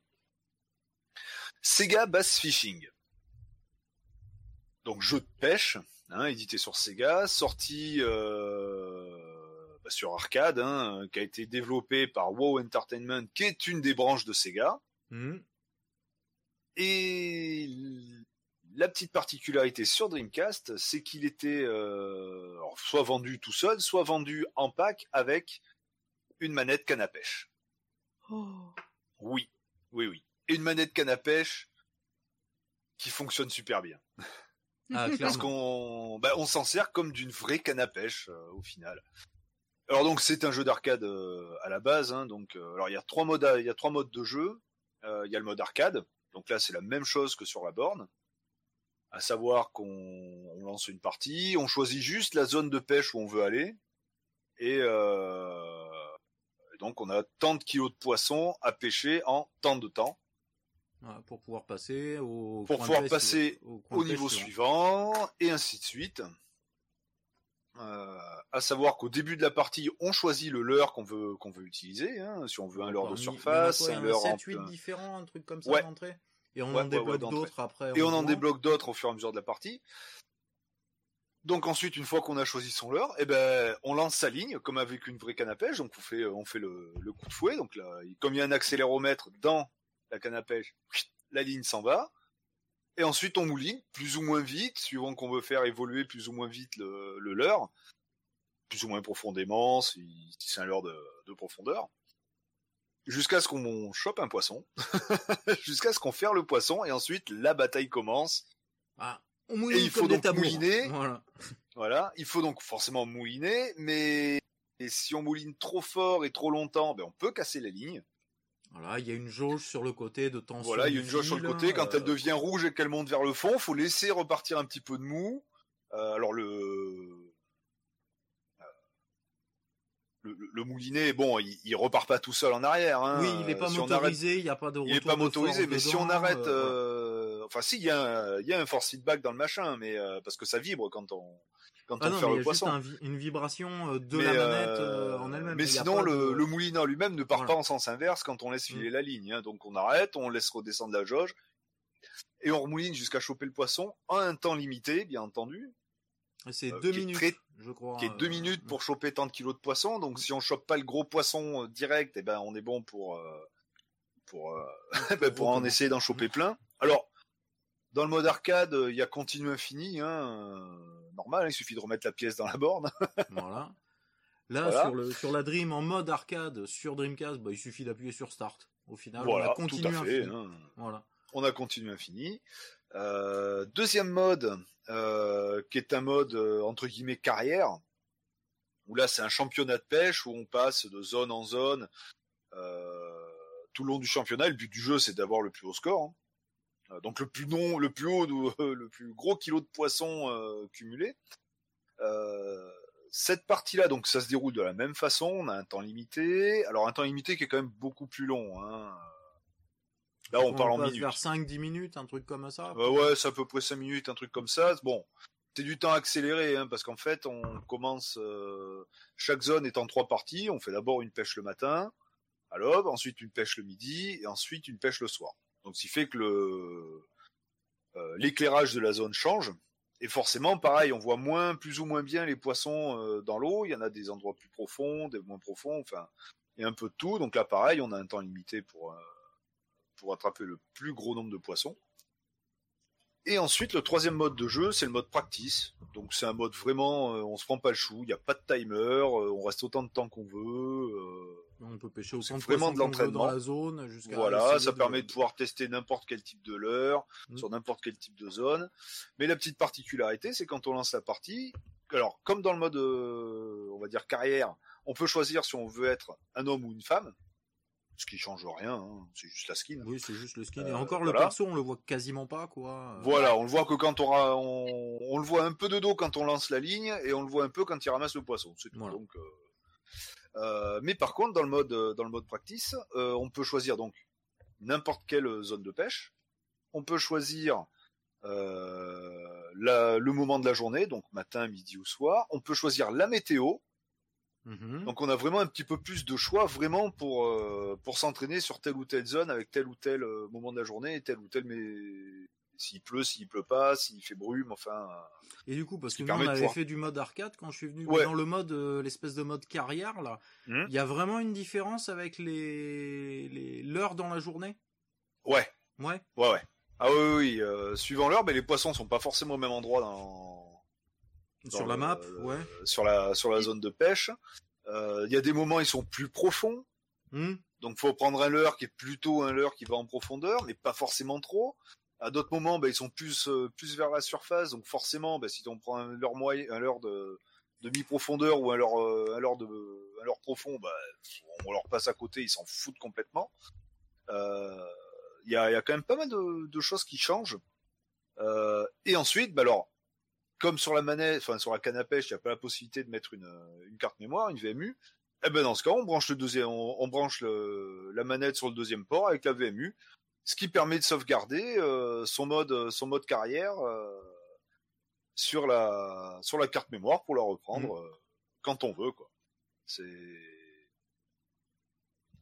ça c'est c'est c'est vraiment très sympa.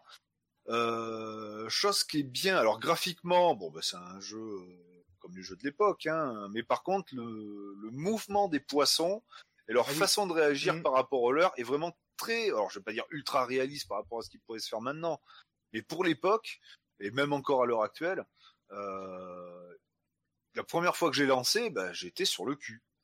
Euh, ils ont vraiment poussé. Euh, pourtant, c'est un jeu de 97, hein, ah sorti sur arcade, modèle 3. C'est pas les, les, les, jeux de pêche qu'on avait sur NES ou Super NES, quoi. Hein. Ah oui, ça a strictement rien à voir. Hein. Là, il y a vraiment. Euh... Et puis il y a vraiment ce côté arcade où on mouline, on machin. Y a, voilà, c'est pas. Euh, c'est pas le truc où on attend, on attend, euh, on sait pas trop ce qu'il faut faire pour pas casser la ligne, machin. Enfin bon. Voilà, non là c'est pas c'est pas le jeu où il faut trois heures pour pêcher deux poissons clairement. Euh, alors quand tu joues en mode practice, des fois, tu, je peux te dire que tu en loupes des, des lancers. Oui, hein, ah ça je veux bien le croire. le mode arcade, c'est très arcade, donc là c'est fait pour. Euh, c'est fait pour s'amuser. Pas un poisson à chaque coup, mais presque. C'est le mode practice euh, de, de 2, 4, 6, 8 minutes si mm. on est bon et puis basta quoi. Hein, ouais.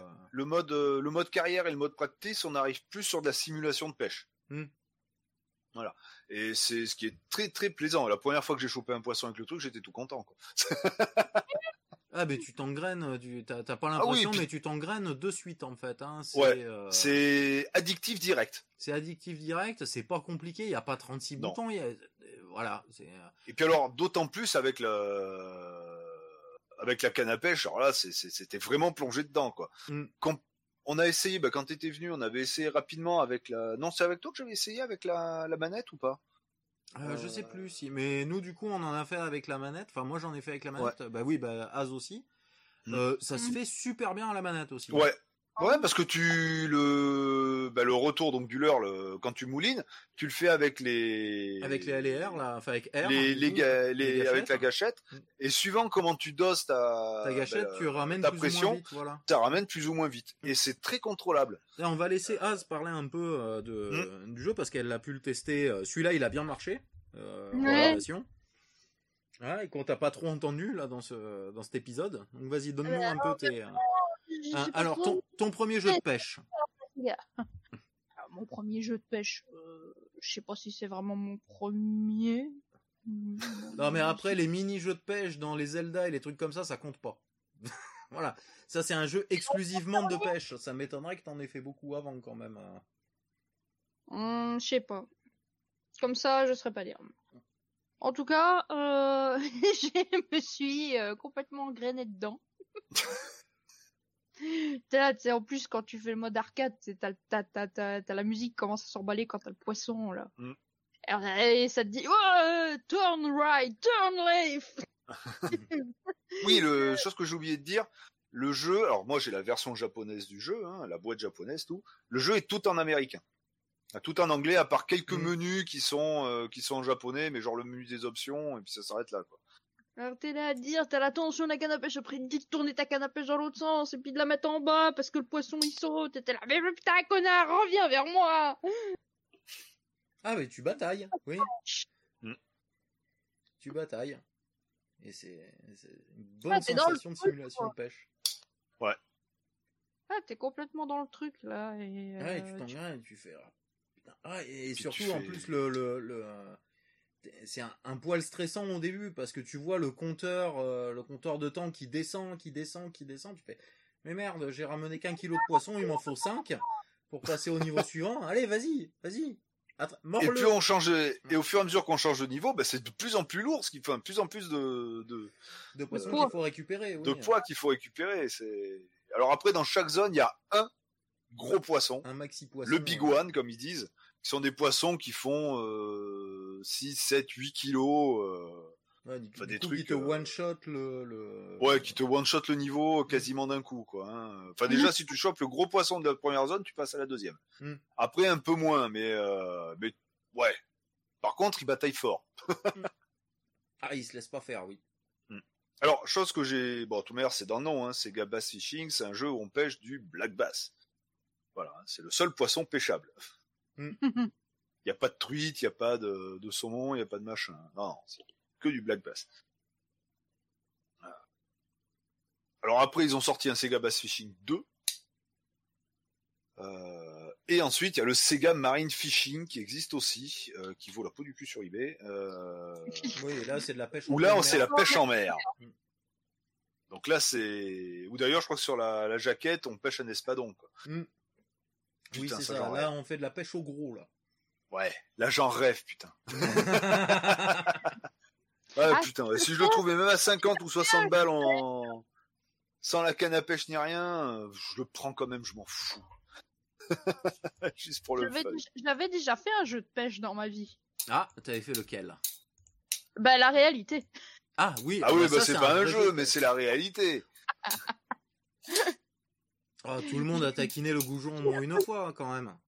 Alors moi j'avais pêché la truite. Mon premier poisson, ça a été sur Sega Bass Fishing. Ah ouais Et j'étais fier. j'étais tout content. ah non, moi, moi c'est non, j'ai pêché, j'ai pêché des truites et après on les a, on les a mangées. Ah, c'est dans genre les petits lacs à truites là où tu vas pêcher ton truc et tu peux le manger après? Ouais. Hmm. Bah, tu payes pour qu'ils relâchent euh, X truites dans le lac et. Hmm. Ah, moi j'ai fait à l'ancienne, euh, quand j'étais gamin, euh, j'avais quoi, 7-8 ans, un truc comme ça, je suis allé voir mon grand-père, je fais, je veux apprendre à pêcher. Ok. Il a acheté deux cannes à pêche, hein, le petit permis de pêche et tout, et, on est allé à la rivière à côté, à un kilomètre là, et on est allé pêcher les, les poissons. les vrais poissons. Ah, puis, ah non, là c'était dans un étang réglementé. Bon, pour en finir avec ces Bass Fishing, euh, bah, quand j'ai fait venir mon, collègue, le, Mino, euh, euh, où je lui ai montré la Dreamcast, bah, je lui ai montré ces Bass Fishing. Donc mhm. tu fais, et puis en plus j'ai la manette canapé, je fais oh putain excellent et tout. Et puis je lance le jeu machin et puis puis moi habitué donc je prends la pêche, je lance ma ligne. Et il était halluciné de voir qu'avec le mouvement ça partait et tout quoi, je suppose. Il me fait mais Dis pas qu'il y a un accéléromètre dans la canne à pêche. Je fais, bah si. Bah si, quand même. Hein oh la vache. Nintendo. quand je commence à mouliner, hein. truc comme ça, il me fait, bah me dis pas qu'il y a, il y, a, il y, a, y a des vibrations avec. Je fais, bah ouais. Après, j'ai chopé mon poisson, je l'ai filé dans les mains, mais alors, euh, il était à fond. Après, il était à fond. ah, mais c'est le truc, c'est le truc complètement con, mais qui, qui, qui marche à tous les coups, quoi. Ouais. Euh... C'est, on n'a pas envie de se prendre la tête, machin, de mm. faire un jeu, machin. Allez, on balance en mode arcade. On y passe un quart d'heure, 20 minutes, une heure. Mm. Sans s'en rendre compte. Le temps de, euh, voilà, qu'on veut y accorder. Et puis, euh, et puis on a passé un bon moment. Mm. On... se marre, euh, on se marre bien. Alors quand on a la chance, comme moi, d'avoir la manette canne à pêche, euh, bah, c'est encore plus immersif. Ah bah rien qu'avec une un pad classique, avec avec les gâchettes, on on s'amuse euh, on s'amuse euh, vraiment vraiment ouais, je pense que euh, pour y jouer à la manette faut avoir au moins le pack vibration ouais à côté c'est pour avoir la sensation du, du poisson qui a mm. mordu un petit peu ah oui tout à fait mais ouais, mais clairement. En plus, tu l'avais pas payé super super cher, il me semble, ton pack canapé japonais. Non, je crois que j'ai dû le payer 50 ou 60 balles, un truc comme ça. Mm. enfin, pas hyper cher. Bon après, j'ai fait une, j'ai peut-être fait une bonne affaire, hein, parce mm. qu'on n'en voit pas non plus beaucoup. Mais euh, je l'ai même pas acheté au Japon, je crois que je, sais plus où j'avais euh, en France ou en Allemagne, je sais plus où j'avais chopé. Mais euh... ouais, et puis voilà, Ouais, en France, je crois que j'avais acheté en France en plus. Euh, oui, oui, en super état. Hein. Donc c'est pas un gros investissement si vous avez une Dreamcast et que vous voulez essayer que vous avez jamais osé à l'époque. Ah, vous bah, aurez, les jeux vous sont aurez du bon en Europe, mais euh, je sais pas si la canne à pêche était sortie en France. Je pense pas. Et le Sega Bass Fishing, je sais pas s'il était vraiment sorti en, Europe. Aux États-Unis, oui, ça c'est sûr. Euh, ouais, en version US, c'est sûr qu'il est sorti. Parce qu'ils ont euh, beaucoup de jeux de pêche et de chasse là-bas, donc. Euh... Donc ça oui, mais au Japon, bah forcément. Euh, mais en Europe, je suis pas sûr. Il y a beaucoup de jeux qu'on n'a pas vus, hein, malheureusement. Hein, si si, si si, en Europe, euh, tu vois, il était sorti en avril 99 au Japon, octobre 99 aux États-Unis, et euh... non, d'abord en Europe, pardon, en octobre 99 ah. en Europe. Hein. Ah non, bah non, c'est que c'est marqué dans le mauvais sens. Et en septembre euh, aux États-Unis. Voilà. D'accord. Donc ouais, on l'avait même eu, on avait eu le jeu en tout cas. Après, à savoir si on avait eu la la canne à pêche, je Là, je sais pas. Pas convaincu. Je crois que je l'avais vu la canne à pêche dans les euh, dans les magazines à l'époque, tout ça, mais que c'était des images Jap. Mm. Euh, je, ça, suis, je euh, suis, je, je parierais pas mon slip là-dessus, quoi. Moi non plus. Mais, euh, mais voilà, après, euh, le, comment s'appelle, bon, bah, comme tous les jeux Dreamcast, si vous n'avez pas une Dreamcast modifiée, euh, euh, bah, faudra une Jap. Pour, ouais, une jap ou un, CD de boot. Hein, voilà, mais parfois, par exemple, c'est le cas pour les flingues de Virtua, de House of the Dead, pardon. Mm. c'est l'accessoire qui est zoné.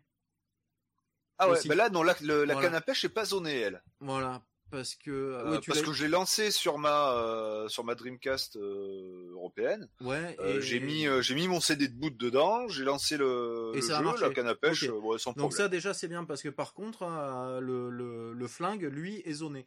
Un flingue Jap ah, mais il doit être réglé pour le la fréquence des télés euh, japonaises. Peut-être. Euh, ouais, il doit être en 60 Hz, c'est pas, euh, pas en 50 hmm. ou un truc comme ça. Ouais, donc pour les flingues, ça en tout cas, ouais, si vous, hmm. si vous voulez jouer à du House of Dead sur sur Dreamcast, soit vous prenez du tout Jap, soit du tout européen, mais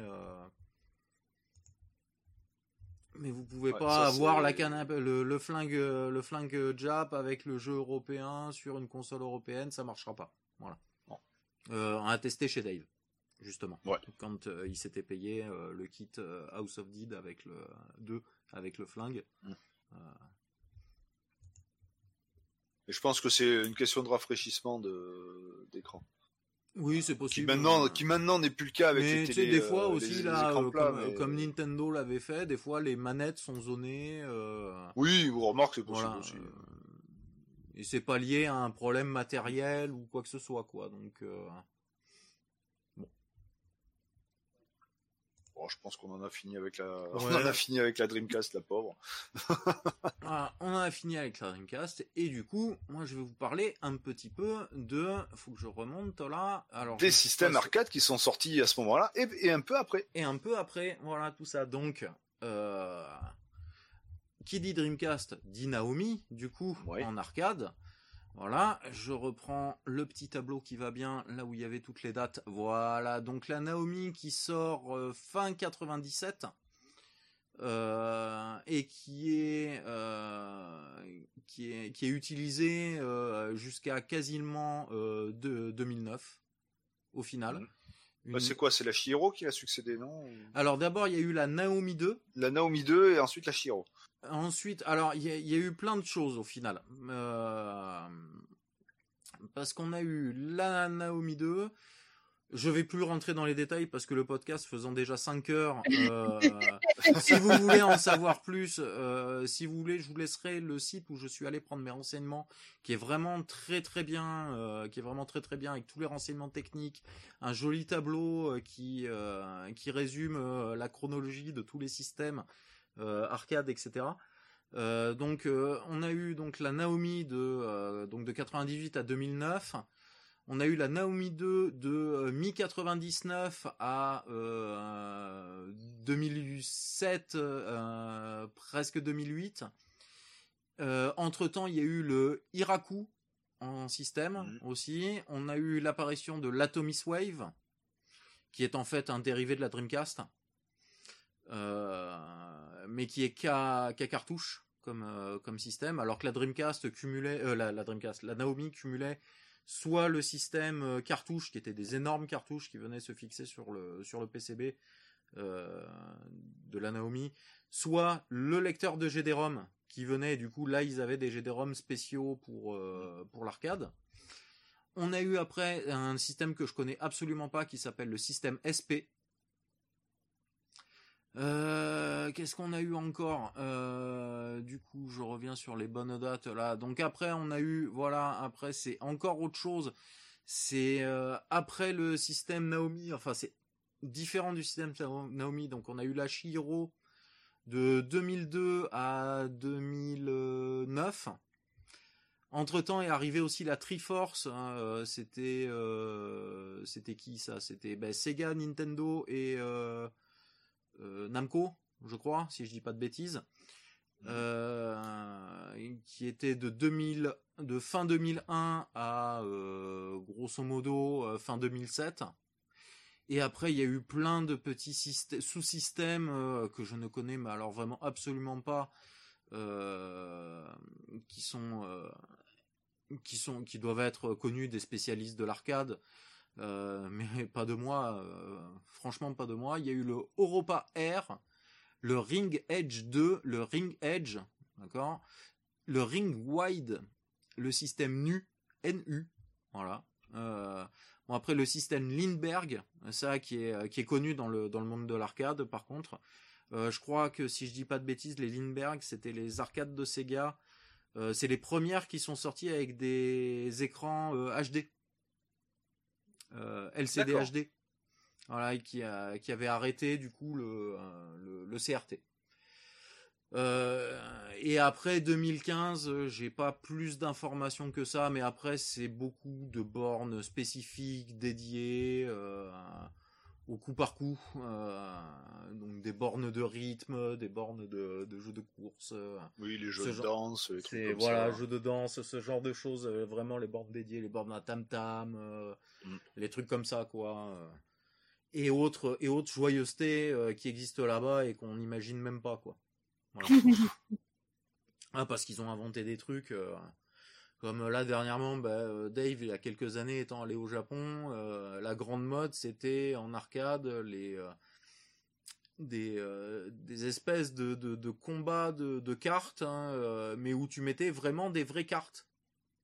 Ouais. Tu utilisais vraiment des vraies cartes sur le sur le sur le panel du du de la borne d'arcade. Euh, du coup, hop, ça activait. Ils avaient un système de RFID, un truc comme ça. Ça activait le, ça activait la carte, elle apparaissait dans le jeu, euh, etc. Quoi. Voilà, ce genre de, ce genre de choses. Voilà. Et là, pour la, pour la, pour la session arcade chez Sega, eh ben, euh, on en a fait un bon gros résumé, je pense. Voilà.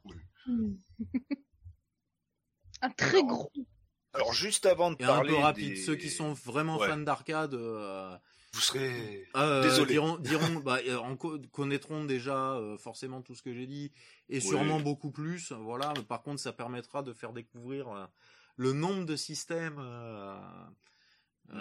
à ceux qui, qui en avaient absolument aucune idée, qui qui s'étaient pas intéressés et que ça n'intéressait pas forcément à la base.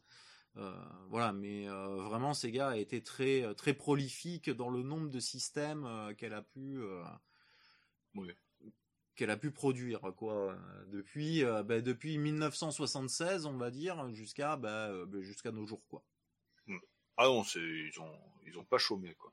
Alors avant de passer sur les deux dernières consoles de Sega, dont une qui est pas encore sortie, depuis 2004, octobre 2004 d'ailleurs, euh, Sega fait partie d'une grosse holding au Japon hein, qui s'appelle Sega Sammy Holding. Hein. C'est tout simplement la, fusion euh, entre euh, Sega Corporation et Sammy Corporation. Sammy, mhm. c'est pareil, on fait beaucoup de jeux vidéo, de, jeux d'arcade et compagnie.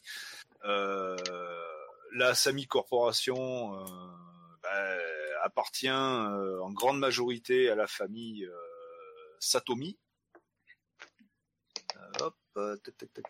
Tac, dont le PDG, qui est aussi le PDG actuel de, Sega, c'est, euh, je ne retrouve plus son nom, voilà, euh, Hajime Satomi, voilà, hein, qui est euh, le grand, euh, le grand responsable de la, société.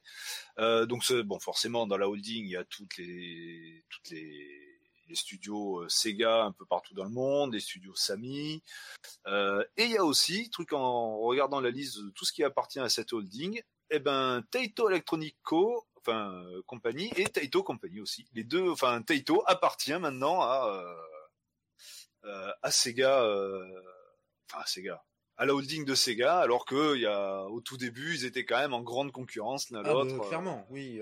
Donc malgré tout ça, malgré tous les déboires qui arrivaient à de l'arcade au Japon et du jeu vidéo en général, mais ouais. Et malgré tous les déboires qui a pu arriver à Sega, eh ben ils ont quand même, euh, à l'heure actuelle, c'est quand même une multinationale euh, qui pèse très très très lourd, hein, surtout au Japon euh, essentiellement. Hein. Ils ont racheté des, des studios, dont un studio français il y a mm. quelques années là maintenant. pour ceux qui sont joueurs PC, qui jouent à Endless Legend par exemple, Dungeon of the Endless, Endless Space, voilà. et ça, ça leur appartient aussi. Maintenant, ça leur appartient, voilà. D'ailleurs, il y a, euh, c'est dans le dernier épisode du podcast de ZQSD, ils reçoivent euh, quelqu'un du studio euh, dont j'ai oublié le nom. Excusez-moi, mais j'ai oublié le nom. bah, de, ceux qui ont développé Endless Legend, etc. Ils parlent de leurs prochains mm. jeux qui vont qui vont sortir et ils parlent du coup bah, de de l'incorporation de leur studio à Sega et apparemment ça s'est vraiment super bien passé et tout donc bah, je vous je vous renvoie là-bas si vous voulez plus de plus de, précision et c'est vraiment un podcast très sympa en plus euh, sur le jeu PC euh, ZQSD si vous ne connaissez pas. Alors, en octobre 2019. En octobre 2019. Ah oui, on fait un bond dans le temps, mais un truc. Bah mm. Eh ben, est sorti la Mega Drive Mini. Hein, euh, Bon, j'en ai déjà parlé dans le podcast. Euh, voilà, t'en as fait un très bel article euh, aussi sur le site. Voilà, j'ai fait un article aussi sur le site, donc je vous invite à aller le, à aller le bouquiner. Un des articles les plus euh, complets à la sortie d'ailleurs. Voilà. oui, oui, oui, parce que fleurs, mais non, mais je suis, bah, j'ai vu nulle part dans tous les tests, même deux trois jours après, bah, dans tous les tests, il n'y en avait aucun qui disait qu'on pouvait passer la, la, console en mode japonais avec l'affichage des jeux japonais, les gens japonais dedans. Oui, c'est arrivé. Moi, je crois que j'ai vu euh, l'info euh, chez un YouTuber, genre 15 jours ou 3 semaines après. Ouais. Parce que tous, même les gros spécialistes, machin et tout, qu'on fait des super unboxing avec des boîtes qui sont déjà ouvertes. Mmh, euh, oui.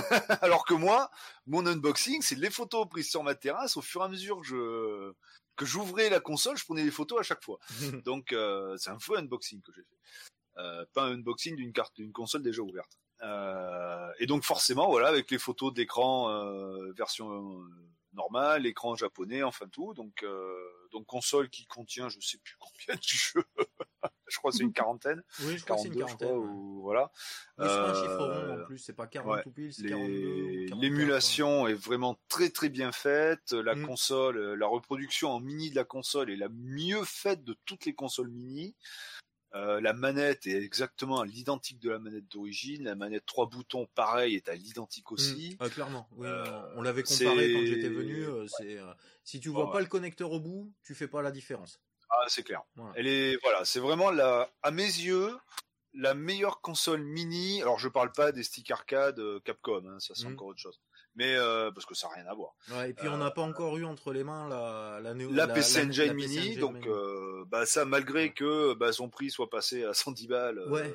Bah, je pense que pour le prochain podcast, j'en parlerai parce qu'il y a des chances que je me la commande dès que dès que j'ai la paye. et et puis comme ça, tu pourras venir la tester aussi parce que ah toi qui, quand même, qui connais beaucoup. Un peu plus. Un peu la, je, connais un peu la, la, la, PC Engine, mais bah, moi ça fait pas longtemps que j'en ai une et euh, à part avoir joué sur quelques jeux en émulation, euh, voilà. Je suis pas toi tu l'as connu depuis quand même depuis, euh, mais, tu l'as quand même depuis quand même pas mal de temps et puis tu as pu tester plusieurs. Bah, ma première PC Engine, ça fait ouais, attends j'ai combien? J'ai 41. Je l'ai eu à 15 ans, ma première PC Engine. Voilà, donc, on va dire que tu connais quand même un minimum. C'est pas la console sur laquelle j'ai le plus joué, mais c'est une espèce de petite Madeleine de Proust, petite console mm. de cœur qui a ses qui a ses propres titres, ses propres sa propre vie au sein de euh, au sein de, l'univers des consoles et euh, et voilà quoi. Mm. Et c'est très Jap, et, moi j'adore les Jap quoi. Euh, bah et alors pour en finir avec les nouvelles de Sega, une des news qu'on aurait pu mettre dans les news mais que on a préféré quand même mettre à la fin parce que ça les concerne directement. Bah, pour leur anniversaire, donc les 60 ans, ils avaient alors certains magazines, dont le magazine Famitsu, hein, alors essentiellement les mm. magazines japonais, en Occident, on s'est pas trop emballé là-dessus. Euh, certains youtubeurs se sont ou internautes se sont un petit peu emballés parce qu'on s'est dit putain, ils nous annoncent une grosse annonce, un truc, mais aussi énorme que la PS5. Oh, qu'est-ce qu'ils vont faire? Ils nous sortent des nouvelles, ils, ils refont une nouvelle console, ils nous font une nouvelle console mini, ils nous font un truc rétro-compatible, ils nous font un nouveau système d'arcade, ils nous font un jeu abominablement grand, enfin un truc. Euh, eh ben ils sortent, euh, ils ont annoncé deux choses. Donc la sortie de la Game Gear Mini, enfin micro. Oui, micro. On, on parle même plus de mini, on parle micro. à savoir que ben, les bah, ça, ça me fait moins rêver par rapport à la, à la Mega. Alors, je pense que sur un, un iPhone 1, on en met deux. Voilà, oui. Euh, Elle est vraiment microscopique. Et en plus, euh, la liste des jeux est microscopique à l'intérieur. Voilà, bah, y a, alors ils vont sortir quatre modèles avec des couleurs différentes et quatre jeux différents par modèle. Euh, ouais. Ouais, qui sortira. Alors il y a des très bons jeux. Par contre, dessus il y a que des ah bons jeux. Les, jeux sont bons. Ça, il n'y a pas de. Mais il y a même Sylvan Tale. Alors pour le moment, elle est annoncée qu'au Japon. Elle n'est pas encore annoncée en, Occident. Il y a les Sonic. Il y a, enfin, il y a pas mal de pas mal de gros hits qu'il a pu avoir sur cette console. Euh, mais voilà quoi, c'est les boutons sont euh, disproportionnés par rapport à la taille de la console pour pouvoir déjà comment, mhm. pour un peu jouer dessus. Mais l'écran est tellement minuscule ah que l'écran. Euh, Alors encore sur du Sonic, sur du jeu de plateforme, c'est peut-être pas trop gênant, mais sur un RPG où il va falloir lire. Oui, ça va être compliqué. D'après les photos, franchement, si l'écran il est, il fait la ah, taille d'une Apple Watch, c'est le bout du monde encore, ouais, ça va vraiment être, ça va vraiment être petit. Euh, bon, il est annoncé autour des 50 balles, hein, mmh. euh, grosso merdo. Ah. Euh, ils vont vendre en accessoire ben, une loupe, ben, comme il y avait eu pour la la vraie Game Gear. Mmh. Euh, mais bon, pareil, même avec une loupe, bah, tu vas grossir les pixels, quoi. C'est ça, tu vas grossir les euh, pixels et puis surtout tu vas avoir l'effet déformant de la loupe hein, qui va voilà, être oh, peut-être pas parce qu'ils vont quand même faire peut-être une loupe, une loupe, pas les loupes à l'ancienne, mais euh... bah, j'espère rien parce qu'apparemment ils la factureront, ils la factureront 30 euros la loupe. Hein. Donc, ouais, 30 balles euh, la loupe et puis surtout quoi, si t'as une bouillie de pixels pour des lettres ou des chiffres, bah ça fera une, une bouillie de pixels, une, plus grosse pixels, une bouillie de gros pixels quoi. Une marmite de bouillie de pixels, voilà. Voilà, donc ça, ça a été un peu, un peu la, la enfin pas la douche froide, mais un peu la déception quand même. Oui, euh, L'autre annonce qu'ils ont fait, c'est par rapport à l'arcade. Euh, ils veulent faire en sorte que, alors des, des particuliers puissent euh, jouer, euh, ce que j'ai compris, plus ou moins de chez eux, en euh, utilisant la puissance des machines des salles d'arcade. Des machines, euh, des salles d'arcade, donc qui seraient reliées, toutes les machines des salles d'arcade Sega seraient reliées entre elles pour donner plus de puissance, pour permettre que les gens puissent jouer chez eux. Euh, Mais ça serait avec un abonnement, enfin. Oui, ça serait un abonnement et du coup, une partie de l'abonnement serait reversée aux salles d'arcade. Voilà. Euh, alors, ça pourrait être bien pour les salles d'arcade parce que ça leur permettrait d'avoir euh, des subventions en plus parce que les salles d'arcade au Japon vont quand même pas très bien. Il mmh. faut être honnête là-dessus. Voilà, mais bon, ça sera encore quelque chose qui se passera qu'au Japon. voilà, qu'au Japon. Et surtout, si les gens peuvent jouer de, chez eux sans se déplacer aux bandes d'arcade, donc ils vont plus forcément se déplacer dans les, salles d'arcade. Mmh. Ce qui veut dire, parce que les gens, quand ils payent pour aller dans une salle d'arcade, ils payent pas que pour jouer, ils consomment aussi sur place. Oui. Ils prennent à boire, ils peuvent prendre à manger, ils peuvent, euh, voilà. Il y a plein de choses. Et puis c'est la, c'est la borne qui clignote, qui machin, qui fait, oh putain, c'est quoi ce jeu là-bas? Oh, ça a l'air excellent, tiens, je vais essayer, quoi. C'est le, c'est l'interaction vraiment, c'est euh, l'interaction. L'interaction et puis alors euh, même si au Japon ils n'ont pas une interaction sociale comme nous, mais il y en a quand même une minimum où on peut jouer bah, dos à dos sur des sur des bornes ou les rares bornes qui sont côte à côte comme des bornes. Euh, bah, les bornes Dance Dance, les bornes. Les bornes Dance, les bornes les bornes de jeux de voiture. Hmm. Par exemple, voilà. Personnellement, j'ai pas trop compris le pourquoi le, le, pourquoi de ce, ce, genre de choses. Bah, je me dis que bon, il économiquement parlant, ils s'en sortent bien, la Sega. Je pense mm. que s'ils ont euh, pensé à ça, c'est qu'ils voient un marché quelque part euh, que normalement, bah, normalement, ils ont pas, euh, ils ont pas, ils ont pas développé ça pour rien. pour le pour le pour le fun. Bon, ça serait pas la première fois qu'ils développent un truc pour rien. Oui, ça serait pas la première fois, mais bon, les les les comment on s'appelle, les les mentalités ont vachement changé entre mm. entre les années 80 et maintenant quand même surtout au niveau financier. Donc, euh, à mon avis, ouais, c'est surtout à ce niveau-là. Des montagnes de prévisionnels, de machins, d'études, de trucs qui prouvent que c'est rentable. Que normalement, rentable, dans tous ces dans tous ces prévisionnels-là, on voit pas le, le côté humain avec bah, le côté euh, avec la la bah, la consommation mmh. sur place pour des produits autres que. Euh, oui, voilà. Donc bon, bah, c'est à voir. Après, c'est leur marché à eux. Hein. On n'est pas. Oui, oui, oui. De toute manière, on... Bah, on verra ça de loin. On verra ça de loin. Et euh, voir si ce déjà quand. Mais...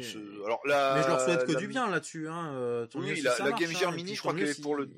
pour fin d'année, je crois un truc comme ça, la Game Gear Micro. Mm.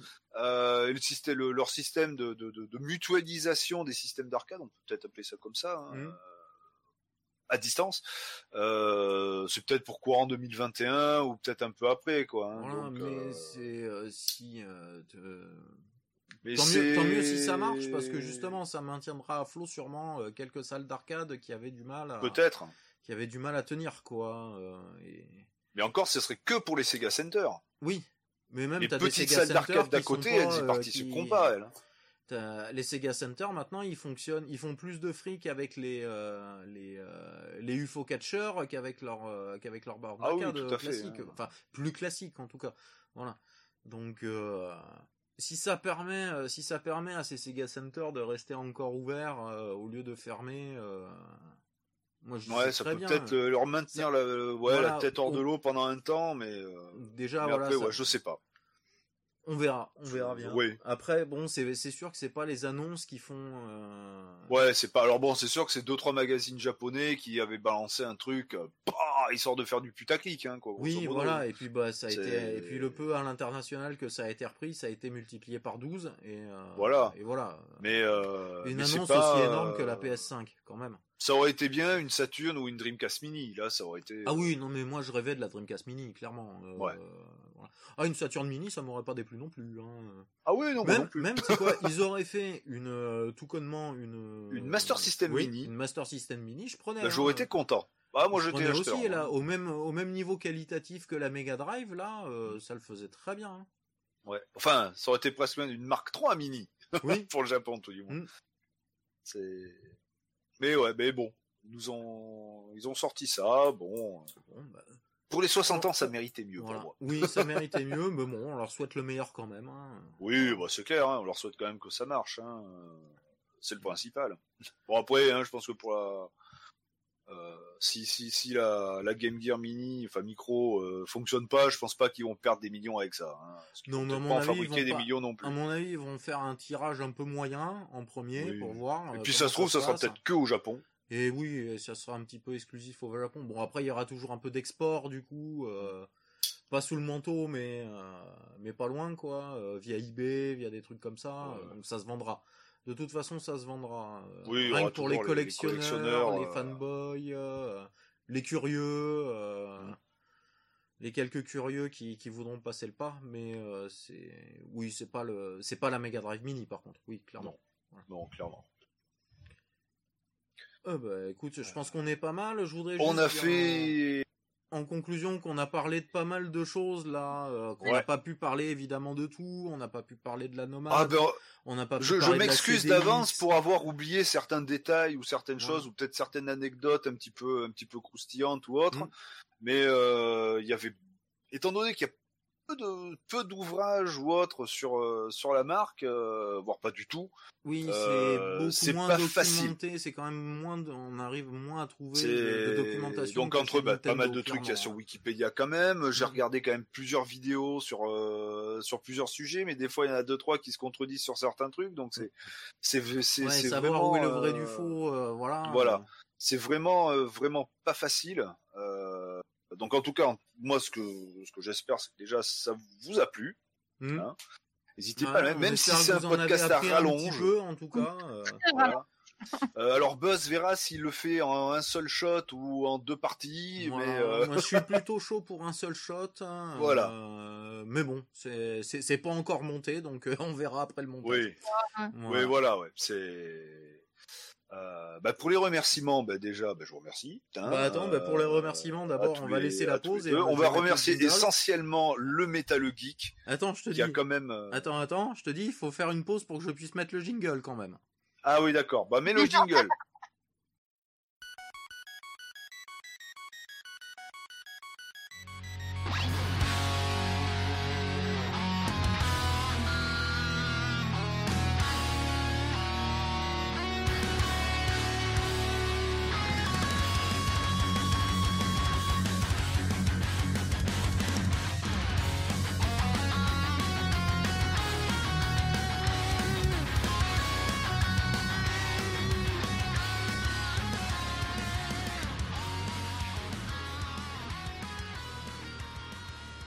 Voilà, c'est bon, il est mis.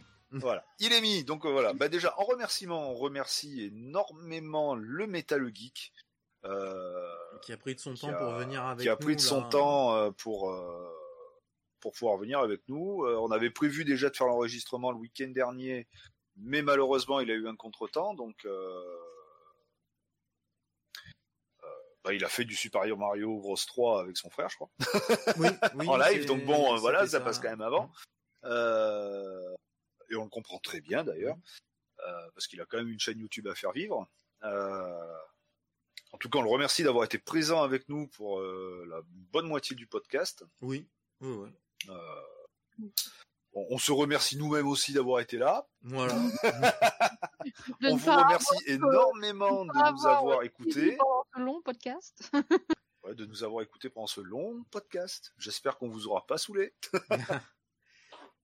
Et eh ben moi je voudrais faire un petit coucou spécial à JB qui se reconnaîtra, euh, un pote à Dave. Euh, mhm.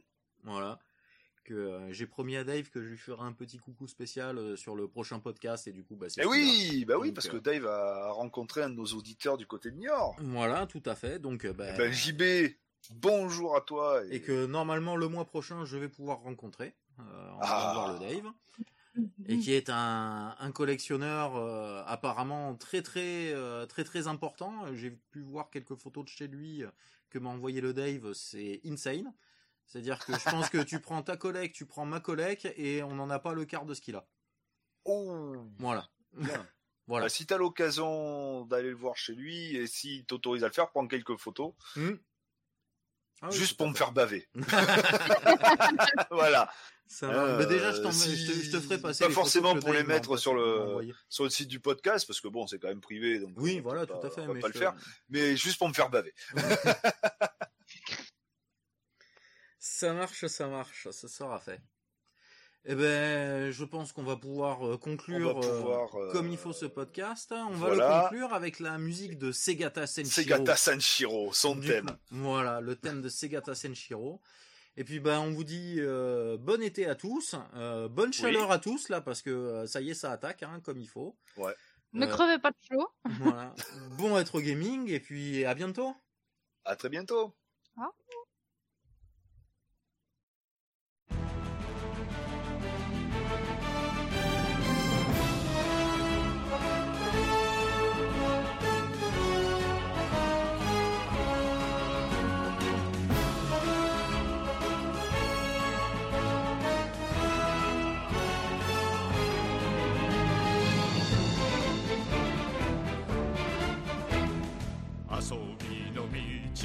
魂込めた一人の男が今日も行く。真面目に遊ばぬ奴らには体で覚えさせるぞ。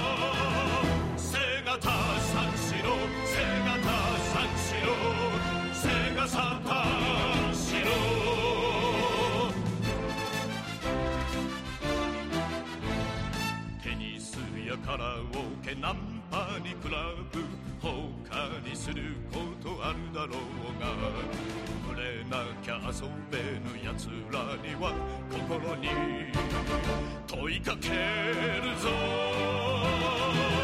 背がた三四郎背がた三四郎背がサタ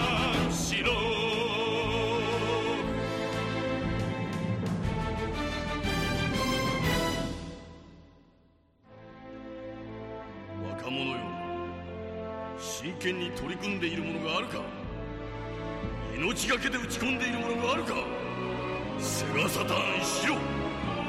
指が折れるまで指が折れるまで。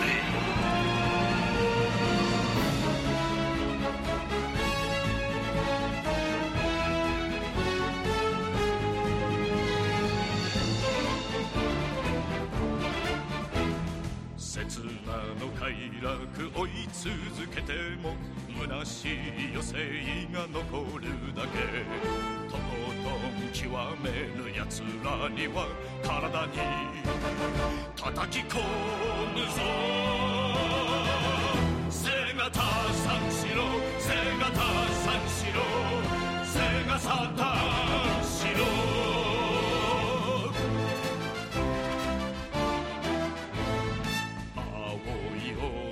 白い浮き雲真っ赤にたぎる遊びの地。途中で投げ出す奴らには体で覚えさせるぞ。